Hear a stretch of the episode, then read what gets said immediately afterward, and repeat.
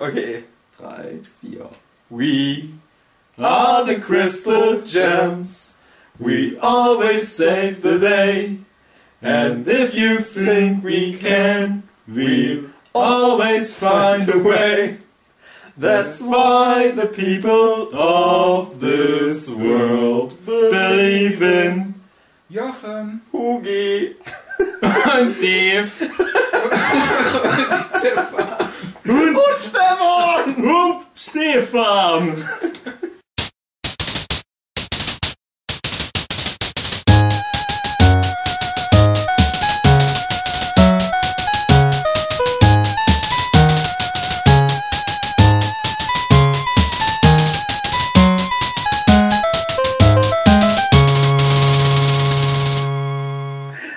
Oh, eine Möwe ist Wir sind auf einem Schiff. Der Nerdship Podcast, wo immer gelacht wird. Der einzige Podcast, der von einem echten Schiff aus aufgenommen wird.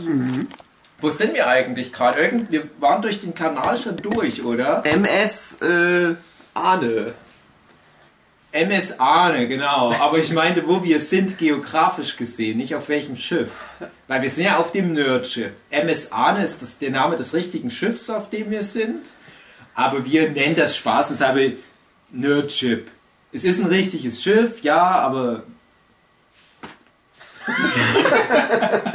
aber wo sind wir geografisch gesehen? Wir waren jetzt gerade im Ärmelkanal. Jetzt sind wir im das Loch vom Pullover-Kanal. Bö, bö. Aber da wären wir auch schon beim heutigen Thema. Denn wer trägt auch einen Pullover, wenn es schneit? Stefan. Stefan Universe. Stephen Universe. Das ist das heutige Thema. Wir vom Podcast UFO haben uns, haben uns überlegt, wir machen, wir machen so eine Reihe mit diesen coolen neuen, äh, so fancy, hipstermäßigen, subversiven Trickfilmserien. Und wir haben da so vier aktuell im Fokus, Wir haben zwei, die wir besprechen können, weil wir durch sind. Und also wo wir alle durch auf sind. dem aktuellsten Genau. Stand Und. Genau. und die Hörer des äh, Podcast UFOs können sich schon mal freuen. Das nicht Podcast. Es werden insgesamt alle mal kommen. Und wir fangen halt jetzt mit Steven Universe an. Wir machen dann wahrscheinlich direkt im Anschluss, das könnt ihr dann danach noch hören, Rick and Morty. Und dann gibt es mal noch irgendwann Adventure Time und Gravity Falls. Gravität Falls. Und vielleicht, wenn euch das gefällt, gibt es dann noch was anderes. So was wie Over the Garden Wall. Zimtgebäck. Ein Zimtgebäck. Der Zimtgebäck-Podcast. Hot or not? Können wir eigentlich schon vorwegnehmen, oder? Zimtgebäck, hot or not? Hot. Definitiv hot. Bei uns erfahrt ihr es zuerst. Ja, äh, was ist denn das, Stefan Univers? Was Stefan. ist denn das? Ist das Jochen, sag doch mal was. Sollen wir uns vorstellen, wer wieder mal da ist? Jochen, Das ist jetzt der dritte Podcast in Folge, den wir aufnehmen. die dritte. Wir haben gerade aufgenommen das Erwachen von Die Macht. Und Oh, das, erste, dunkles Turm. der dunkle Turm, Bände 1 und 2. Stefan King. Und jetzt haben wir Stefan Universe. Genau, also wir sind heute in Podcast-Laune. Wir feuern hier eins nach dem anderen ab. Und Steve Universe. Was ist denn das, Jochen, eigentlich? Yeah. Also, das ist quasi so eine Invasion von Außerirdischen, die die Welt unterjochen wollen. Sag gar nicht. Ähm, nee, also, äh, puh, ähm, die wollen das ja eigentlich gar nicht. Das, das sind, Soll ich mal die Beschreibung, die auf der Internetseite steht, wo ich das immer gucke, das? Ja, mach mal. da steht immer, eine Gruppe magischer Kristallwesen wohnt am Strand. Und der Stefan, der ein Mensch-Hybridwesen scheinbar ist. Und sie erleben lustige Abenteuer. Also erstmal sollten wir vielleicht sagen, dass es eine Trickfilmserie ist für Kinder, Ja. ah, die aber cool ist und auch für Erwachsene. Und das ist jetzt so dieser neue Trend.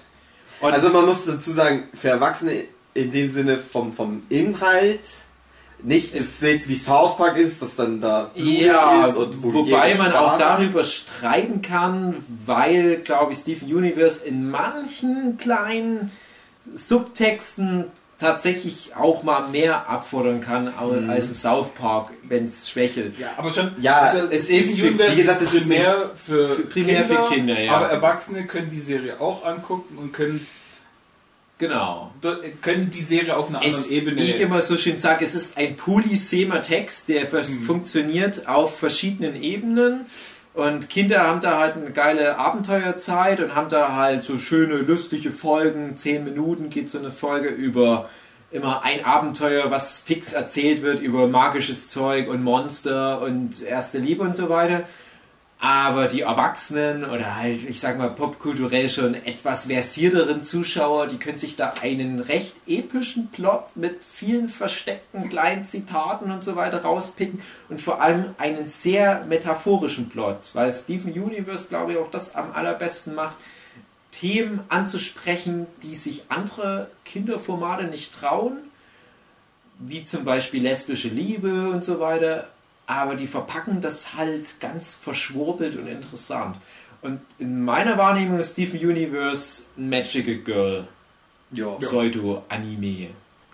Aber halt eine amerikanische Produktion und auch in der neuerlichen Tradition von Sachen wie Avatar, Last Airbender und Korra, dass sich die Amis die Formel von Anime nehmen mit ihrer Art Geschichten zu erzählen koppeln und ihren Fähigkeiten auch und dadurch irgendwie ein Medium geschaffen haben, wo ich finde, dass das Anime überholt hat in den letzten mhm. Jahren. Und Steve Universe macht das wirklich ganz hervorragend. Du hast halt die Dynamik und teilweise den Witz und die Abgedrehtheit von Anime. Aber du hast im Gegensatz zu aktuellen echten Anime nicht diese Sinnlosigkeit. Also die bauen sich da gewisse Regeln auf und eine, das hat auch eine Erdung, sodass jetzt nicht irgendwie in jeder Folge ein neues abgefahrenes Konzept eingeführt wird. Du musst das halt einfach so hinnehmen und jetzt verwandelt sich der Roboter, weil der die Kraft der Hoffnung aufgesagt und so weiter. Nein, Steven Universe nimmt sich dann auch durchaus die Zeit, innerhalb der gesetzten Grenzen was zu erklären. Und ich mhm. finde, das macht es sehr gut und es ist tatsächlich eine recht komplexe Serie jetzt. Das ist auch äh, eben gerade eine, eine, Serie, die sich Zeit nimmt. Also ja. die, die ersten paar Folgen sind sehr äh, ruhig erzählt, da passiert noch nicht allzu viel und es ist allgemein äh, eine neudeutsch gechillte Serie. Mhm. Die aber auch nie langweilig ist. Die nie langweilig ist, das auf keinen Fall. Aber immer so diese ja, weil es auch am Strand spielt und alle im ha oder nicht alle, aber der, der Vater im Hawaii-Hemd rumrennt und es ist so, ja, wie soll man so sagen, so, so eine gute Laune-Serie auf jeden Fall. So eine gelöste, fröhlich, ruhige ja, genau. Grundstimmung. Mhm. Das ist, aber dann passiert halt immer. Ja, das ist auch was, was ich mir auch viel mehr wünsche. Also ich habe immer so diese, diesen Anspruch an Serien, dass ich das oder generell an Fiktion, dass ich das Gefühl vermittelt bekommen möchte, dass das auch wenn es Fantasy-Wesen sind, dass die im Kern menschliche Wesen sind. Mhm. Und ganz viele, ich weiß auch nicht, wie ich sagen soll, also gigantische Franchise, sage ich jetzt mal, wie auch äh, verschiedene Superhelden-Sachen oder viele Anime und so weiter. Da habe ich das Gefühl, normale Menschen werden in der Situation nicht so reagieren. Ähm, nehmen wir mal so klassische Bösewichte. Klassische Bösewichte sind einfach nur böse, die haben auch eine Motivation, die wollen halt das Universum beherrschen. Ich denke mir immer, ja, wozu? Was ist das Endziel? Wollt ihr mhm. jemanden beeindrucken? Habt ihr irgendeinen Komplex? Aber trotzdem müssen die doch auch außerhalb dieser professionellen Funktion als großer Despot doch ein Privatleben haben, wo die halt normal rüberkommen. Genau Steven so. Universe schafft das. Die sagen halt, ja, äh, die müssen immer mal die Welt retten, aber zwischendurch müssen die auch funktionieren als normale Wesen. Mhm. Die müssen halt dann auch Wäsche waschen, die müssen was essen, die müssen halt aufs Klo, genau. Und das kombiniert die Serie wunderbar und die zeigt halt auch die Serie, ja, so spielt ja auch in Echtzeit, vergeht ja auch in einem Jahr wirklich ein Jahr in der Serie. Die sagt halt auch, ja, hier haben wir immer mal so ein paar heftige Einschübe, da passiert dann mal was Krasses, aber wir müssen ja auch das restliche Jahr füllen und auch die Geschichten erzählen. Wir, wir, wir hangeln uns nicht nur von, von einer Welteroberung zur nächsten, sondern ja, äh, jetzt gucken wir mal, was passiert, wenn Steven mit den Kids aus dem Dorf rumfährt und Blödsinn macht. Oder wenn er sich mit dem Typ da trifft, um einen Internetblog zu machen und so weiter. Und dadurch kommt halt so eine Menschlichkeit. Ein so Theaterstück aufführen. Genau, genau. Und das wirkt dadurch aber viel echter als, ja, oh Gott, schon wieder Monster und wir müssen jetzt äh, trainieren, um aufs nächste Power-Level zu kommen. Die haben gar nicht die Zeit, um aufs nächste Power-Level zu kommen. Die müssen nämlich Wäsche waschen. Das finde ich, das ist was, was die Amerikaner in die Formel perfekt reingenommen haben. Also wir kommen ja später noch zu solchen Themen wie äh, Adventure Time und ähm, das sollten wir vielleicht nochmal ganz kurz drauf eingehen, dass Steven Universe ja aus diesem Adventure Time Ding entsprungen ist. Also Adventure Time ging glaube ich 2011, 10, 9, 2009 los, würde ich jetzt mal schätzen. Das ist schwer zu sagen. Und das hat, glaube ich, so den Weg geebnet für ganz viele dieser frechen, coolen, aber auch komplexen, subversiven Trickfilmserien. Und der Witz an, an Adventure Time ist auch so ein bisschen, und das ist auch für mich auch so, so ein Hoffnungsschimmer, dass das junge, kreative Leute waren, die es geschafft haben, eine Cartoon Network Serie zu bekommen. Also ja schon ein ziemlich großer Broadcaster in Staaten und sonst eigentlich auch immer ziemlich straff in der Hand von Warner Bros. und so. Und die haben es geschafft, mit ihrem frechen, jungen Witz aus so einer Internet-Community raus, also auch so DeviantArt und so weiter, daraus sich zu verbünden und sagen, wir machen jetzt zusammen das, worauf wir Bock haben. Und siehe da, entgegen aller Marktforschungserhebungen ist tatsächlich das genau das gewesen, auf das die Welt gewartet hat. Das ist ein Riesenerfolg und plötzlich sagen die Networks, mittlerweile auch Disney und so weiter, wir lassen die jungen Kreativen einfach mal machen. Wir gucken nicht auf Marktanalysen und so weiter, also zumindest wirkt es nicht so. Wir lassen die einfach mal ihren Irrsinn produzieren. Wahrscheinlich kommt tatsächlich mal wieder was Gutes raus. Und du siehst jetzt immer mehr von diesen Trickfilmserien. Und Steven Universe war ja ein direkter Ableger sozusagen von Adventure Time, weil die Rebecca Schucker, die die Creative Person hinter dem Pro Projekt ist, ja vorher bei Adventure Time in der tragenden Rolle war. Und die hat dann halt 2014, glaube ich, sich abgekoppelt und ist in Freundschaft gegangen und hat dann dieses Produkt zusammengestellt. Die arbeiten ja auch immer noch, was heißt zusammenarbeiten, aber du hast zum Beispiel viel, die Synchronsprecher wandern mal hin und Mhm. her. Ja, die, die hängen dann trotzdem immer noch irgendwie so zusammen. Das Interessante ist ja auch gerade, dass die ganzen, äh, wo halt auch Rick and Morty drunter fällt, aber auch äh, Gravity Falls, die kennen sich Ja. halt auch alle. Genau. Die kommen alle irgendwie letztendlich von einer von so einer Animations äh, Fachschule oder Studiengänge sozusagen. Die stecken alle unter einer Decke. Und ich kann sogar noch einen Schritt weiter gehen und da aus dem Nähkästchen plaudern. Ich kenne tatsächlich Leute, die diese Leute persönlich kennen, weil die halt einfach vor ein paar Jahren noch auf DeviantArt ganz normale Zeichner wie du und ich waren, die halt auch einen ganz passablen Traffic auf ihrer Seite hatten, aber die waren jetzt nicht die großen Megastars vielleicht, aber die waren halt in dieser weltweit agierenden Gruppe von jungen, coolen Illustratoren. Ja. Und es gibt auch ein paar Deutsche, die da halt mit drin hängen und ähm, es gibt auch ein paar Deutsche tatsächlich, die da mit dran arbeiten an den Serien. Also das finde ich halt, das meine ich halt, und das macht mir Hoffnung, dass es halt möglich ist, einfach nur durch ein gescheites Netzwerk an Kreativen da reinzukommen. Dass das halt nicht so ein abgeschirmtes Ding ist und was weiß ich, äh, Warner Brothers und Disney und was weiß ich, die haben da ihre eigenen Schulen, wo die ihre Leute rantrillen und in eine gewisse Richtung reinzüchten, sondern dass es tatsächlich noch manchmal Fenster gibt, die sich öffnen, wo völlig neue Strömungen reinkommen können. Und das wird natürlich jetzt wahrscheinlich der neue Mainstream, die Art von Adventure Time Mhm. und das wird uns dann auch irgendwann mal wieder zum Hals raushängen, aber ich bin sehr zufrieden damit jetzt aktuell. Ich bin sehr zufrieden, dass wir jetzt sowas seit langem mal wieder haben können oder für mich ist auch zum ersten Mal. Und das ist halt auch nur möglich, weil du die kreative Macht einem ganz, ganz kleinen Kollektiv überlässt. In dem Fall von Steven Universe halt die Rebecca Sugar. Und das hatten wir auch schon in unserem Buffy-Podcast. Wenn du einem einzigen Showrunner das Vertrauen entgegenbringst, dann zerfasert das Produkt nicht so sehr. Mhm. uns der drauf hat. Genau, genau. Und Rebecca Sugar. Podcast. Ja, ja, genau. ja, noch ein bisschen in die Prämisse der Serie mal reingegangen. Jetzt haben wir ja schon sehr auf einer Meta-Ebene das Ganze drumrum aufgedröselt. Also Hauptcharakter, Stefan Universe, Steven Universe. Wie alt ist er am Anfang der Serie? Zwölf, glaube ich. Ja, Der halt an Beach, Beach City, heißt die Stadt Beach City oder?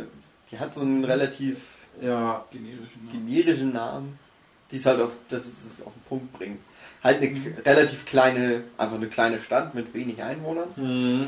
Und in der ersten halt Staffel sieht es sogar so aus, als würdest du alle Einwohner kennen, bis Ich, dann mal es doch fällt, glaube ich, irgendwann mal der Gag, da stehen halt 20 Personen und einer meint, ja, das sind aber jetzt auch vollzählig. ja, Ja, genau. finde ich auch ganz schön. Das hat so einen Pinguin-Hausen-Charakter, Mhm. finde ich. Wobei es gibt immer mal wieder Szenen, wo Leute aufeinandertreffen, wo dann anscheinend sich noch nie gesehen Ja. haben, obwohl sie immer im gleichen Dorf wohnen, mit fünf Leuten. Es ist ein bisschen komisch, die Zusammenstellung. Da Aber kommen wir ja. auch später noch zurück, aber die lassen sich ja wirklich die Zeit, Charaktere einzuführen und übertreiben es da nicht. Ja. Äh, der ja da lebt am Strand, ist so ein kleiner, ein bisschen dicker, pummeliger, aber immer freundlicher und sehr positiver. Was auch ein schönes Mann. Statement ist, dass der halt einfach mal dick ist, Mhm. finde ich. Ja. Und äh, lebt halt an so einem Strandhaus, an einem Berg, der aussieht wie eine große Frau. Mhm. Hat Eine Statue. aufgefallen ist. Ach was. Aber, Das ja ach, so, ach so. Und er lebt zusammen, äh, nicht bei seinem Vater, der aber auch in der Stadt wohnt, der aber irgendwie woanders lebt, sondern der lebt bei drei, ja, Kristall-Außerirdischen. drei, ja, weibliche äh, Lebewesen. Garnet, Amethyst und Pearl. Ja, das, die haben eigentlich kein Geschlecht, aber. Ja, aber die sind weiblich. Ja, die sind, das will immer dann, also ich glaube, dass, dass die kein Geschlecht haben, das musste Rebecca Sugar einfach noch mit dazu dichten, um halt zu sagen, ja, das ist jetzt nicht alles so offensichtlich lesbisch, ne, schwierig in den USA, aber das sind Mädels mit Brüsten, die in Kleidern und ganz offensichtlich ohne Penisse rumlaufen. Ich würde mal sagen, das sind Frauen, ja. Und eine davon hat sich sogar schwängern lassen. Also insofern. Genau, und Stephen ist ja der Sohn von einem dieser Crystal Champs. Ja, aber nicht mehr da. Die Genau, nicht mehr da ist. nicht mehr da genau. Rose Der man auch erstmal nur immer so erst Legenden erfährt. Mhm. Generell, wie viel in der Serie erst im Nachhinein Mhm. erzählt wird, weil du wirst wirklich mies und mäßig vor Tatsachen gestellt. Ach, guck mal, der ist der Junge und der hat einen Stein als Bauchnabel und dann sind hier drei komisch farbige Wesen und die können zaubern und die kämpfen gegen Monster. Das ist für alle völlig normal. Puh, und eigentlich geht es in der ersten Folge nur darum, dass sein Lieblingssnack nicht mehr produziert wird. Und das, ich dachte, als ich die erste Folge gesehen habe, das ist doch nicht die erste Folge. Habe ich da irgendwie was verpasst? Und doch, das ist die erste Folge. Aber trotzdem, nach ein paar Folgen bist du so drin und hast alles komplett verstanden. Und dann lässt die Serie aber auch immer eine angenehme Menge an Informationen erstmal unter Verschluss, sodass es halt auch Spaß macht, wenn du, wie wir jetzt, wir sind jetzt gerade alle bei Hälfte von Staffel 2, wir sind auf dem aktuellsten Stand, aber wir wissen immer noch nicht alles, haben aber gerade in den letzten Folgen auch wieder viel erfahren. Das ist schön. Ja, das Grundprinzip ist halt erstmal, er lebt halt bei denen und die, die sind halt so, ja, irgendwie, an wann anfangen weiß man es ja noch nicht, aber die sind halt so intergalaktisch unterwegs und müssen immer ja, gegen Monster kämpfen, irgendwie gegen das Böse im Allgemeinen. Und sie versuchen ihn halt auch damit aufzubilden. Und er ist halt ganz offensichtlich ja so ein Hybrid aus Mensch und Kristallwesen. Und ja, gut, aber er hat halt auch eine normale oder eine relativ normale Kindheit, indem er halt dann einfach auch Freunde trifft und halt auch Freunde hat und so. Er kennt das Konzept von Schule nicht, was ein bisschen Das seltsam stimmt, ist. ja. Gibt's eine Schule? Also die anderen sieht man auch nie in der Schule. Das Nee. Ding, das hat. Conny halt. Ja, sie sagt das halt mal, dass sie halt zur Schule geht. Aber irgendwie in dieser Strandstadt sieht es immer so aus, so. Das wirkt halt wie so ein Feriendorf eigentlich. Mhm. Wie so ein Ferienort, wie keine Ja, Ahnung. das einzige andere Kind in seinem Alter, das ist ja der Junge, der äh, bei Freibo heißt die Firma so, jedenfalls die Pommes-Leute. Mhm. Da gibt es halt diesen, dieses Pommes-Restaurant, da arbeitet ein Junge in Stevens Alter und der arbeitet halt auch nur. Ja. Ich glaube, der hat auch nie erwähnt, dass er zur Schule geht. Ähm, kommen wir auch schon ein bisschen weiter jetzt im Konzept voran. Aber man weiß ja auch nicht so richtig, wie generell die Regeln dieser Welt sind. Mhm. Das sieht halt am Anfang aus wie unsere Welt. Man könnte denken, ja, okay, und das magische Element sind diese Crystal Gems und die haben da in dieser Statue von der Frau, an deren Fuße auch Stephen lebt, in einem normalen Haus, da haben die Portale, wo die in andere Welten oder was reisen können und so weiter. Du denkst am Anfang, okay, das ist halt wie Sailor Moon oder was. Es, ist, es gibt die normale Welt, aber es wird da ein übernatürliches Element reingeworfen und die kehren da halt vor ihrer eigenen Haustüre was Übernatürliches anbelangt. Aber je weiter die Serie voranschreitet, desto mehr merkst du, ja, das ist schon eigentlich recht etabliert in der gesamten Welt, dass es Magisches und Außerirdisches gibt. Also es ist nicht ganz überraschend für Außenstehende. Und wir haben jetzt zur Hälfte von Staffel 2 auch gesehen, ach guck, so sieht die Welt von Steven Universe aus und du siehst auf einmal gigantischer Krater mit Meer, dort wo eigentlich Sibirien ist und die, die Bruchstelle zwischen äh, Südamerika und Afrika ist ganz anders als in unserer Realität. Also es muss da gewisse Sachen in der Entwicklung der Menschheit gegeben haben, die natürlich auch die Menschheit geprägt hat irgendwo.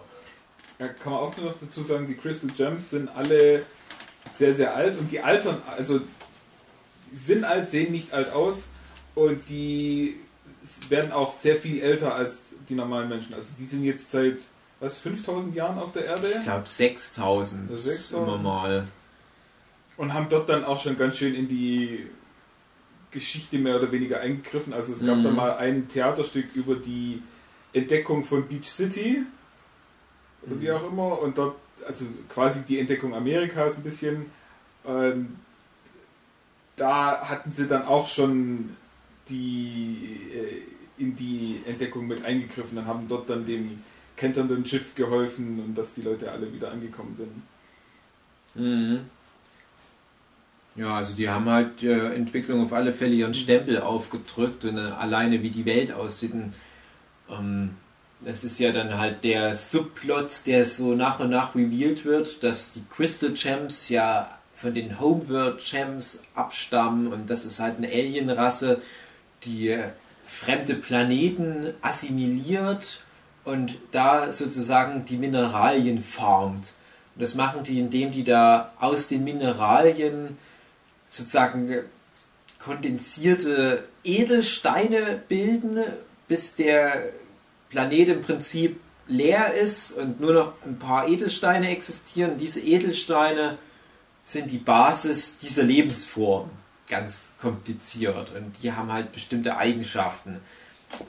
Und die Crystal Gems sind halt im Prinzip halt auch alle gigantische Ansammlung von mineraler Energie oder wie man das sagen muss. Und das passierte halt auf dem hohen Preis, dass da teilweise auch Zivilisationen ausgelöscht wurden. Also auch so eine gewisse Holocaust-Subplot-Thematik, die da immer mit reinfließt. Was natürlich auch heftig ist. Es ist halt die Geschichte von dem lustigen, dicken Junge, der Cookie Cat Cracker isst und, und Pommes mag und so weiter. Und dann, oh ja, und hier galaktischer Holocaust. Das wird aber immer so mal nebenbei auch mal mit, mit eingeführt. Viele interessante Konzepte. Ja, man muss halt sagen, also seine, seine Mutter ist im, im Crystal Gem, also diese Rose Quartz. Sein Vater ist ein normaler Mensch. Deswegen ist er ein, ein Hybrid-Mischwesen. Und seine Mutter der ist erste seiner Art. Genau. Und seine Mutter ist eben bei seiner Geburt verstorben, hat sich aufgelöst. Hat sich, ge also ich glaube, es wird gesagt, sie hat sich geopfert, damit er existieren kann. Also ich habe das so verstanden, der, der Gem ist ja, wie gesagt, die Basis und sie ist halt in dem Stein halt drin. Also Ja, sie hat halt ihr Bewusstsein auch aufgegeben, genau, und, und er hat es halt assimiliert. Ähm, aber man lernt ja auch relativ früh, dass die Erscheinungsform der Gems mehr oder weniger nur so eine Projektion ist. Hartes Licht sozusagen. und die eigentlichen Wesen sind ja nur die Edelsteine. Und jeder Gem hat ja so mindestens einen so einen Edelstein als Basis und ja, Stephen hat halt sozusagen die komplette Mutti in seinem Bauch drin, in einer gewissen Art und Weise. Die Überreste sind. Ja. Mhm. Mhm. Ja, und dann erfährt man halt immer mal wieder, was die so können, die Gems, wie zum Beispiel Fusion und sowas. Ganz schön abgefahren. Das war so. Also die, die, die Serie, wie gesagt, fängt relativ einfach an. Und ja, wie man auch gesagt hat, also die, die gehen dann ab und zu durch irgendwelche Portale zu irgendwelchen bestimmten Gebieten. Am Anfang kann man sich noch denken, so, oh, das sind auf anderen Planeten, aber ich glaube, es Mhm. stellt sich raus, dass die sich alle auf der Erde befinden, Ja. die Gebiete. Alle auf der Erde, ja. Und dort kämpfen sie dann gegen Monster, die auch Kristalle an bestimmten Körperstellen haben. Mhm. Und Du kannst ja sagen, die Crystal Gems verstecken sich ja auch auf der Erde. richtig, ja. Die brechen ja, also, ja, gut, was willst du damit an? Also, das ist, wie gesagt, das, die ganze Hintergrund, das erfährst du ja alles erst Ja, ich, so ich wollte im Laufe. einfach nur sagen, also bis dahin, das ist alles noch so relativ äh, ja, eine typische Serie, dass man halt quasi gegen das Monster der Woche kämpft. Mhm. Und dann äh, passiert es eben in einer Folge, dass mehr oder weniger nebenbei erzählt wird, so, ja, ja, wir können ja fusionieren. Mhm. Stimmt. Und Wir haben es aber schon lange nicht mehr gemacht, weil hatten Genau. keinen Bock. Es ist auch nicht wirklich. War auch nicht nötig bis jetzt. Ja, und dort ist dann halt dieser eine große Aspekt, sondern der die Fusion, die dabei herauskommt, ist nicht jetzt zu einem Teil das eine und zum einen Teil das andere, sondern es ist ein komplett neues Wesen, Mhm. das noch. Also die, die wie soll man es erzählen? Die beiden, die fusionieren, existieren dann quasi nicht mehr und das neue Wesen existiert und das weiß zwar noch alles von den zwei anderen Wesen, aber ist jetzt was völlig Neues. Genau. Und erst dann, wenn die sich wieder trennen, dann hört wieder die Fusion auf zu existieren und dann existieren wieder die zwei anderen. Also So, für und die ist das dann ganz komisch, weil die wissen dann, wie das ist, ein anderes Lebewesen zu sein. Genau. Aber nicht wissen, wie der andere ist, sondern halt wie dieses. Ja, es ist halt was ganz Eigenes dann. Das ist schon ein sehr interessanter Aspekt. Und dann kommt auch irgendwann mal raus, dass es nicht nur zwei, Leu äh, zwei Crystals sind, die sich verschmelzen können, sondern auch mehrere. Und dass, mi- mi- dass jede Fusion aus verschiedenen Kristallen zu was anderem wird. Mhm. Was natürlich Spaß macht fürs Fandom, weil die halt dann anfangen können, rumzuspekulieren. Das ist so ein bisschen wie, wie mit Evoli und Pokémon. Du weißt halt, ah, guck mal, da gibt es halt dieses Pokémon und das kann sich in, potenziell in jedes andere Element oder jeden anderen Typus, den Pokémon bietet, reinentwickeln. Und wir haben aber von den 17 Typen oder was erst 10 gesehen. Uh, da kommen noch mal 7. Dann fängst du so an zu überlegen und bei Dragon Ball gab es das ja auch schon mit Fusion, dass du halt wusstest, ah, wenn Son Goku mit Vegeta fusioniert, dann kommt das dabei raus. Ah, wie wäre das denn wohl, wenn Piccolo und Tenshin Han fusionieren?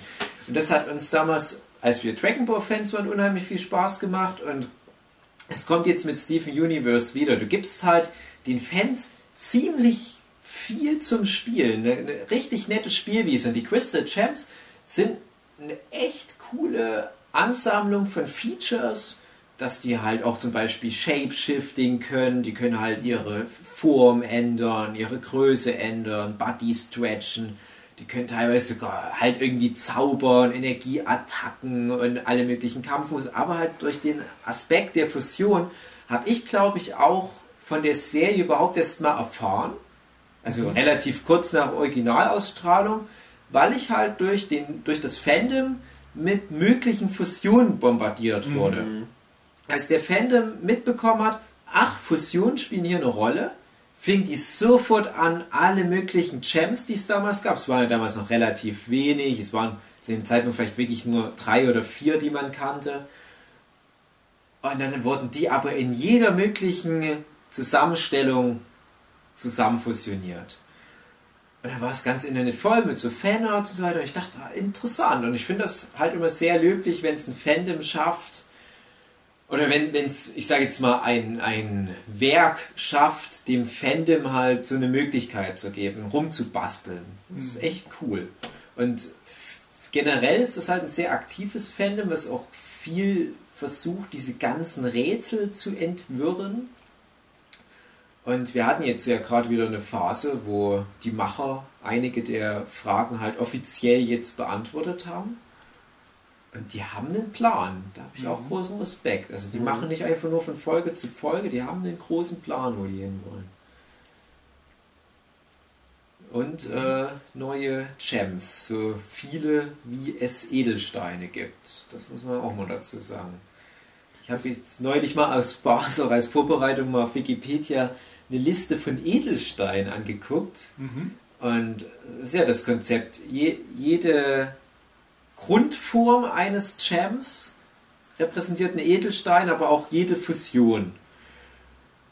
Und wo ich die Liste angeguckt habe, dachte ich, okay, wir haben bisher, glaube ich, so sieben verschiedene Gems gesehen. Mhm. Wir können ja dann mal durchzählen. Und die Liste war aber so lang, das waren hunderte, hunderte verschiedene mögliche Gems. Und wenn die Serie ganz konsequent ist, kommen die auch alle noch. Gut, wir haben es etwa sieben Grundformen, sieben, acht Grundformen gesehen, plus die Fusion, die paar, die bisher gezeigt wurden. Da gibt es noch viel zu tun. Kann man sich aber auch drauf freuen, teilweise. Aber ich glaube, das werden sie auch zugunsten der Story nicht machen, dass die auf Krampf einfach nur jeden möglichen Edelstein mal in die Serie mhm. einbauen. Mhm. Ja, Genau. Und dann kam irgendwann auch die erste Folge mit Lapis Lazuli. Mhm.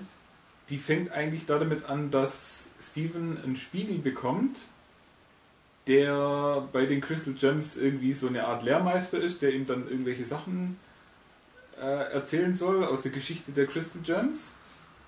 Alternativ zu echten Kinderschulunterricht. Ja. ja aber nicht so wirklich funktioniert.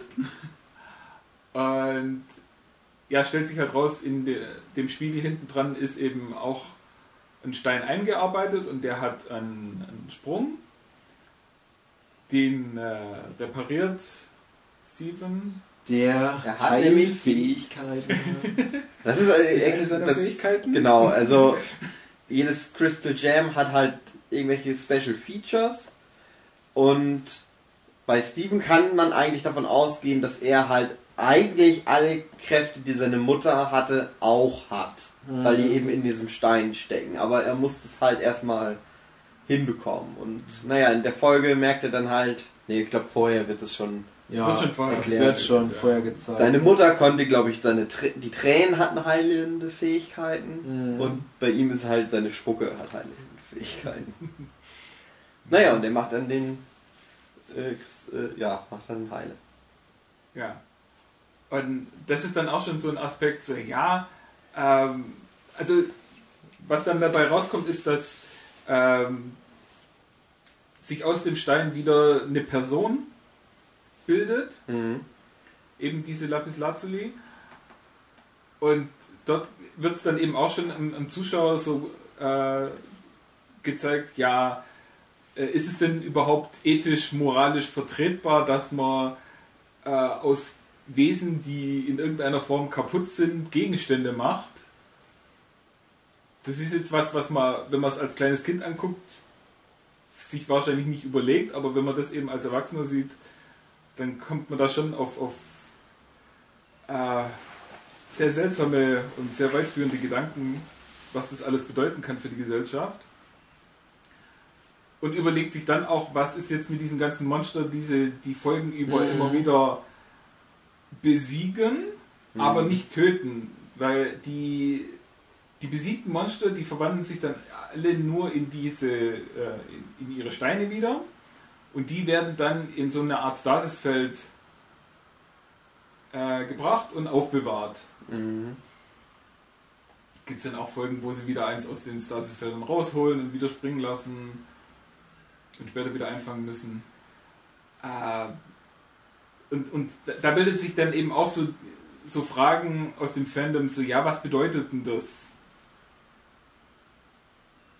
Eben auch, sind es jetzt äh, äh irgendwelche missglückten, kaputten Steine, die dann zu bösen Steinen werden? Oder Sozusagen die Behinderten im Kristall-Alien-Stamm. Ja, genau die geistig oder körperlich behindert. Die Behinderten so kommen ja später Einfach, sogar. Ja, irgendwie eine Art von Mutation sind es eigentlich äh, Steine, die es gar nicht geben darf. Und deswegen müssen sie bekämpft werden oder was ist mit denen passiert? Es gibt, glaube ich, bis jetzt auch noch keine wirkliche Antwort. Ja, ansatzweise. Also, ansatzweise also was, es, was es halt gibt, ist, du weißt, dass die Crystal Gems ja gut sind, entgegen einer lang gehegten Fanmeinung, die halt meint, oh ja, nee, die Crystal Champs, die sind zwar unsere Heldentruppe, aber eigentlich wollten die ja mal ursprünglich Böses. Jetzt wissen wir mittlerweile, nein, die wollten nie was Böses, die wollten immer nur dieses bestehende System der Champs zerschlagen, was ja darauf basiert, so eine Art, ähm, ich sage jetzt mal, Herrenrasse zu schaffen. Und das ist halt auch dieses heftige Thema, dass du diese edlen, feinen, höher gestellten Wesen hast, die sich auch nicht vermischen dürfen untereinander, was wir auch schon mal gehört haben zu gewissen Zeiten der deutschen Geschichte. Und die halt andere Völker unterjochen, um, das unterjochen, das verfolgt uns, um halt deren Territorium einzunehmen und so weiter. Und das klingt auch schon wieder so ein bisschen nach Nazi-Deutschland. Und das ist halt dann nicht Polen, sondern das ist halt die Erde und so weiter.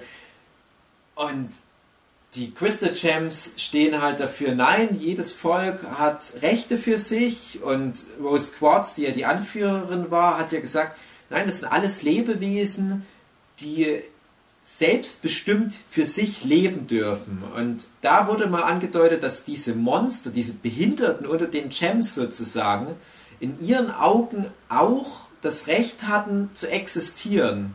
Und die anderen, also ihre, ihre Leibgarde sozusagen, also Garnet, Amethyst und Pearl, die bekämpfen die und dann kommt Stephen dazu in den ersten Folgen, als er halt auf diese Kampfmission mitkommen darf. Und er hinterfragt das so ein bisschen, denkt sich so, ja, warum machen wir die alle tot? Also, sind halt Monster, aber ich weiß jetzt nicht so richtig. Und dann sagen die, ja, stimmt, so ähnlich hat deine Mutter auch gedacht. Wir haben ja mittlerweile auch schon gelernt, die sind nicht zum Bössein verdammt.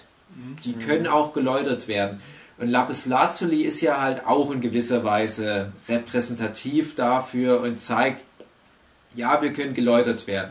Und da arbeitet ja Steven Universe als, als Gesamtserie viel damit, mit diesem ersten Eindruck, mit Schwarz-Weiß-Denken. Und wir haben das ja jetzt auch mit, mit Peridot, auf die wir auf alle Fälle auch noch genauer zu sprechen kommen, dass die Serie halt sagt, es gibt da diesen bösen Status quo oder diesen, diesen ungesunden, was den Leuten aber vielleicht einfach nicht bewusst ist, dass das nicht richtig ist. Und wir müssen halt jetzt aus dieser menschlichen Sicht raus äh, erkennen, wie können wir das beheben, wie können wir das System der Homeworld Champs umkrempeln, ohne komplette Euthanasie auf irgendeiner Seite anzurichten. Eben gerade äh, ein Großteil von diesem bösen System ist auch, dass ähm, es gibt zu jeder Kristallart mehrere mhm. anscheinend. Und die sind eben ein ganz klares Klassensystem. Ja. Kastensystem fast. Und eben gerade zum Beispiel eine der Crystal Gems, diese Pearl und eben dann auch die Peridot, die dann irgendwann mal zukommt, die sind eben die Dienerschicht. Also die sind wirklich äh, sehr weit unten in der Hierarchie Mhm. und die sind einfach nur dazu da, irgendeinem höheren äh, Edelstein zu dienen. Mhm. Und können da einfach auch nicht. Danke. Und können da einfach auch nicht ausbrechen. Und in das ist dann auch die, diese Rose Quartz hat dann auch ihre Pearl, die ihr zugeordnet war, was auch immer, eben auch als äh, nahezu gleichberechtigt, Zofe, ja. ja, als nahezu gleichberechtigt behandelt und deswegen Da Ist hast sie du so eine Parallele wie der Landherr, der seinen Sklaven Ja. verbeißt. Noch halt, noch- also sie hat ja halt ja, wirklich. zumindest als Das Ding ist, menschlich bin Du hast ja da auch noch diesen Punkt drin, dass äh, Pearl halt auch zwar selbstständig denkend ist und äh, so ihr eigen, also halt frei von diesen Zwängen an sich ist, aber sie hatte das trotzdem das drin, äh, sie muss Rose beschützen Mhm.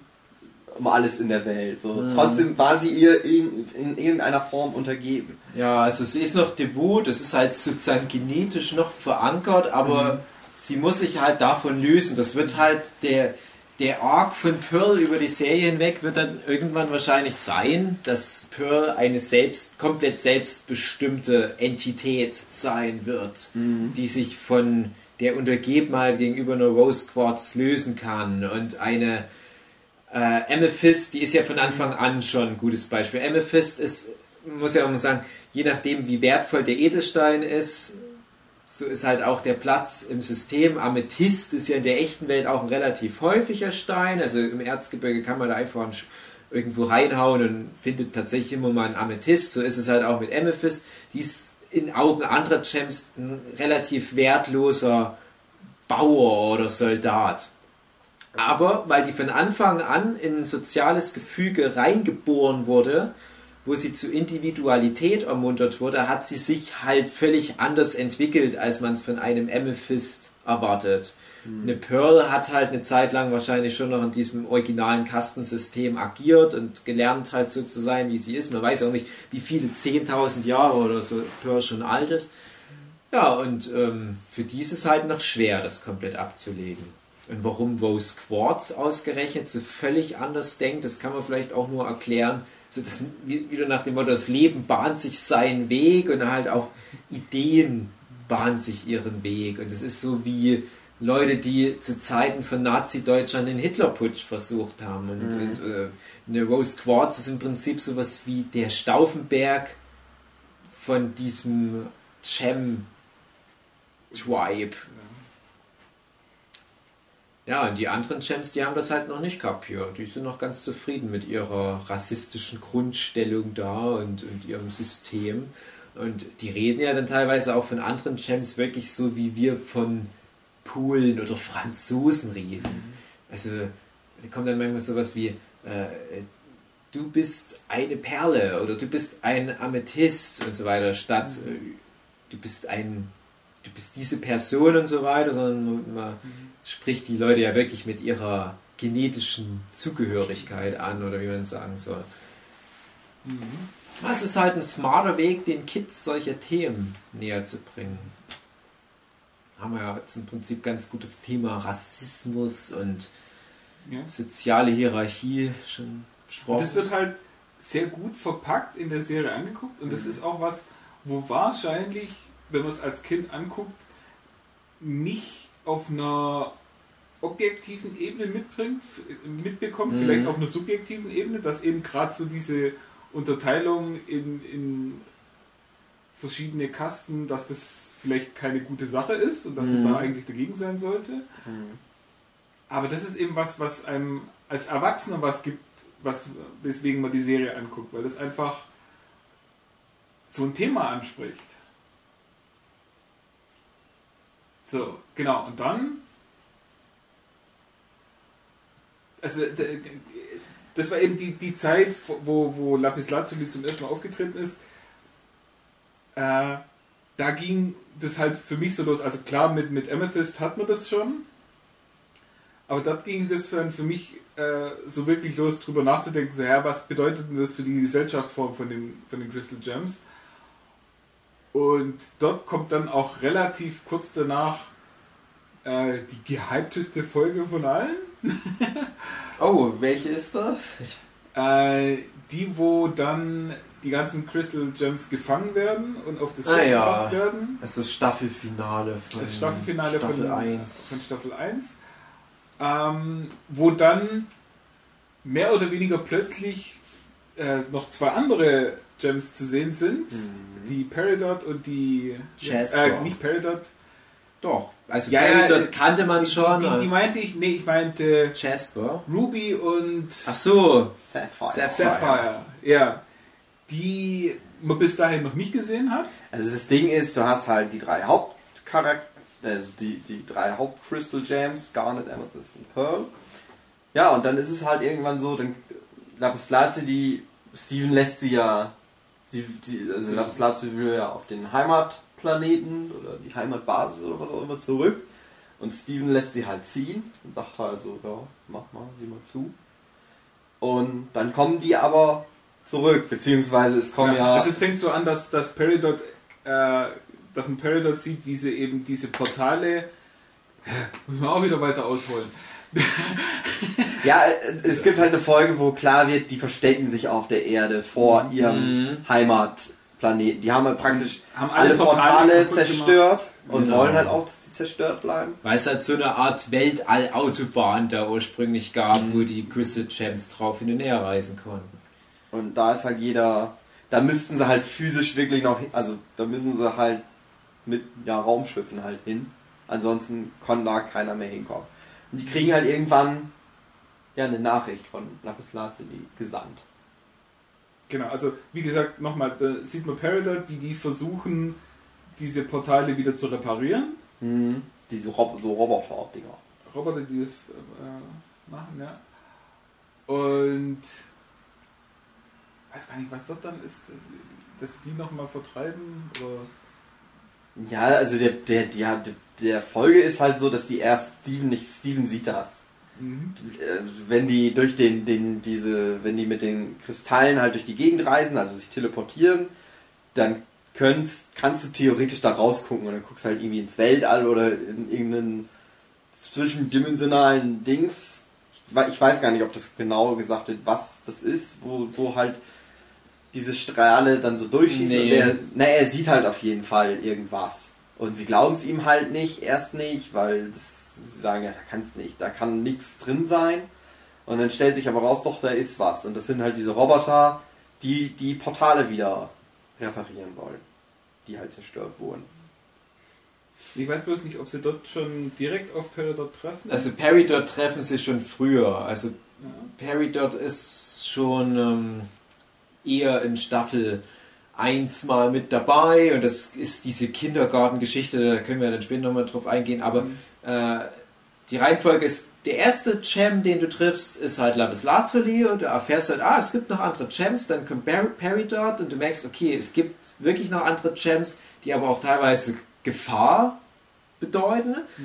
Und ähm, Peridot, die sorgt halt dann dafür, dass die Verbindung wieder steht sozusagen und die bringt halt Jasper mit als krasse Kriegerin und die kämpfen ja für eine Chefin namens Yellow Diamond und machen Stress. Genau. Und kämpfen gegen die Crystal Gems und besiegen sie dann auch. Genau, also So. Jasper ist sozusagen bis dahin der stärkste Gem, den wir kennen, jenseits von Fusion. Und wir wussten halt bis dahin nur Garnet als Anführerin unserer Truppe, nachdem Rose Quartz von uns gegangen ist. Die ist halt super stark. Also die ist halt auch die coole und erwachsene und mysteriöse. Und bis dahin hatte die noch nie wirklich Probleme mit irgendwas. Also im Kampf zumindest. Und dann auf einmal, ach guck an, Jasper taucht auf, zack, Schlägt sie kaputt. schlägt sie kaputt. Und das ist erstmal ein richtiger Schock. Das ist, glaube ich, die vorletzte Folge der Staffel. Und du denkst, ah, guck an, wir haben vorher gelernt in, in einer relativ frühen Folge, wenn diese Gems kaputt gehen, dann bedeutet das, die Person ist tot. Oder, äh, aber, die, die können sich wieder regenerieren. genau, aber wenn der Gem erhalten bleibt, bedeutet das, die Person kann regenerieren. Aber auf einmal fällt gar nicht kaputt. Und dann Und zwei Teile zwei Gems bleiben liegen. Was denn da los, denkst du dir? Oh, What? Ja, who is the what? Everybody said, what?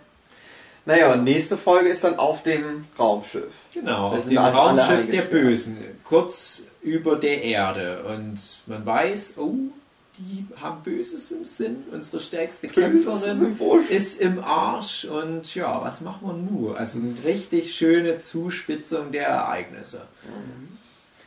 Stefan, Stefan? der kann halt ausbrechen, weil er halt ein Mensch ist. Also die, die sind halt eingesperrt, aber die sind halt, das ist In Cem- In so einem Energie... In so einem Energie- Gem-Gefängnissen. Und ein Genau. Gem-Gefängnis kann Stephen nur zu einem prozentualen Anteil halten, der nicht reicht, um auch einen Mensch gefangen zu halten. Und er läuft dann rum und versucht halt alle zu befreien und trifft dann auf Ruby, ein so ein kleines, rotes, bisschen angepisstes Ding, die immer nur davon spricht, ich muss jemanden finden, ich muss jemanden finden. Er befreit sie halt. Sie haut dann, glaube ich, erstmal ab und er sucht dann auch halt die anderen weiter. Ja, und trifft dann eben gerade auch auf die Sapphire.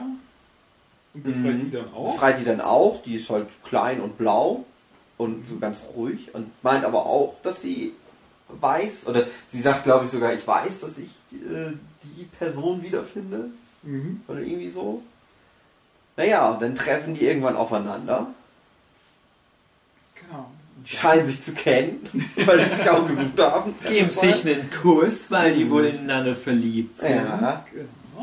Und was drehen passiert sich im dann? Kreis und zack, Fusion und die sind, wir kennen sie schon seit Folge 1, Tyler Durden. Nein, die sind gar nicht. Und wir erfahren, gar nicht war die ganze Zeit über eine Fusion. Und wir haben bis dahin ja nur gewusst, Fusionen sind was zeitlich sehr eng gehalten ist. Also zwei Gems können miteinander tanzen und wenn die harmonieren, dann werden die zu einem Wesen, wenn es klappt. Und dieses eine Wesen löst sich aber auch relativ schnell auf. Weil es Aber- einfach immer Differenzen gibt, Genau. die es dann wieder auseinanderzieht. weil halt die Charaktere so unterschiedlich sind und es gibt immer Reibung und äh, mit Reibung kann das nicht ewig bestehen bleiben. Aber wir erfahren, nein, bei Garnet war das die ganze Zeit eine Fusion. Es gab auch die ganze Staffel über Hinweise darauf, auch sehr smart eingestreut.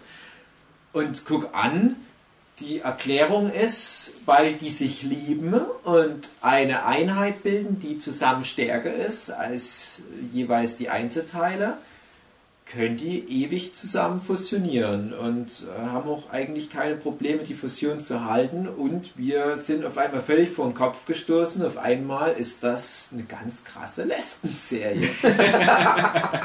und mitten in diesem apokalyptischen Endszenario der Staffel werden wir mit einem ganz neuen Ding konfrontiert. Nämlich, dass das eigentlich eine ziemlich feministische, für homosexuelle Liebe einstehende Metapher alles auch ist. Also im positivsten Sinne. Im positivsten Sinne. Und das wird auf alle Fälle noch ein großer Punkt sein, den wir noch besprechen müssen. Und ähm, du bist dann aber so geflasht und gehypt von der Entwicklung. Ich glaube, selbst der größte Homophobiker könnte da nicht eine kleine Freudenträne vergießen. Weißt du? Also das ist so ein schöner, toller Moment und dann ist gar nicht back in the game und stärker als je zuvor und geschüttelt durch das Band der Liebe auch mit neuer Power ausgestattet und dann kommt es zu dem großen finalen Showdown. Die liebe lesbische Garnet versus die böse Jasper, die einfach nur so ein böses Mann-Vibe ist und keine Liebe verspüren kann. Und die hauen sich aufs Maul und Garnet, gesprochen von der R&B-Sängerin Estelle, singt ihren größten Hit, American Boy. oh, my American Boy, American Boy. Diese wunderschöne Auf Lieder kommen wir dann später nochmal separat zu sprechen, aber das ist auf alle Fälle das bekannteste und hat auch, glaube ich, viel beigetragen zu dem Erfolg von Steven Universe. Und Garnet gewinnt alles geht erstmal gut aus, die bringt das Raumschiff zur Bruchlandung, aber Jasper ist noch da und wir bekommen gleich den Gegenentwurf zur, ich sage jetzt mal, auf freiwilliger Basis beruhenden Fusion, Mhm. nämlich das Gegenstück zur Vergewaltigung, der forcierte Tanz.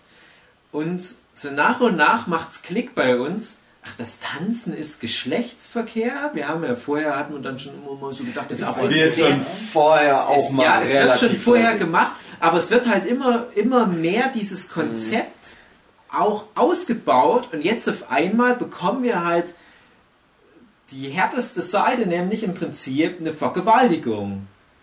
Und was passiert, das ist halt auch ein, kein, kein Wesen der Liebe, sondern wirklich so eine Wutbestie, die dadurch entsteht als Fusion, als Jasper und Lapislazuli, Lapislazuli mehr oder weniger gegen ihren Willen halt in diese Fusion mit reingezogen wird.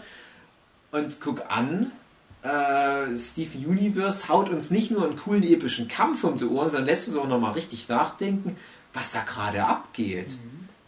Und da kommt dann spätestens ab da so, ein, so eine völlig neue Ebene nochmal über die Serie drüber, wo du auch das bis dahin Gesehene nochmal unter diesem großen Aspekt Fusionieren ist eigentlich Geschlechtsverkehr. Eine Fusion ist sozusagen das Ergebnis des Geschlechtsverkehrs, diese Vereinigung und so weiter. Und damit spielt dann halt auch die zweite Staffel noch viel mehr. Und Peridot hatte da jetzt gerade eine coole Szene als Fusionsjungfrau und so weiter. Also das, das haut da richtig krasse Metaphern einem um die Ohren, was das anbelangt. Stellt euch mal vor, Akira Toriyama hätte diese Ebene bei Dragon Ball eingebaut. Ja. Dann gab es noch die Folge, wo Steven und Conny zusammen fusionieren. Genau. Was ja auch so was ähnliches dann auch schon wieder ist. Wie halt so das erste Näherkommen, aber halt auf direkt so eine Art und Weise. Ich mag die Liebesgeschichte. Wollen wir, wollen wir kurz auf die. Liebesgeschichten in Steven Universe eingehen? Ja. Die finde ich auch so Oh. schön. Also wir haben ja, wir haben ja drei. Mhm. Wir haben Stephen und seine indische Freundin Conny. Mhm. Wir haben Sally und Lars, die Mhm. sich halt nicht ganz so grün sind, aber. Ha?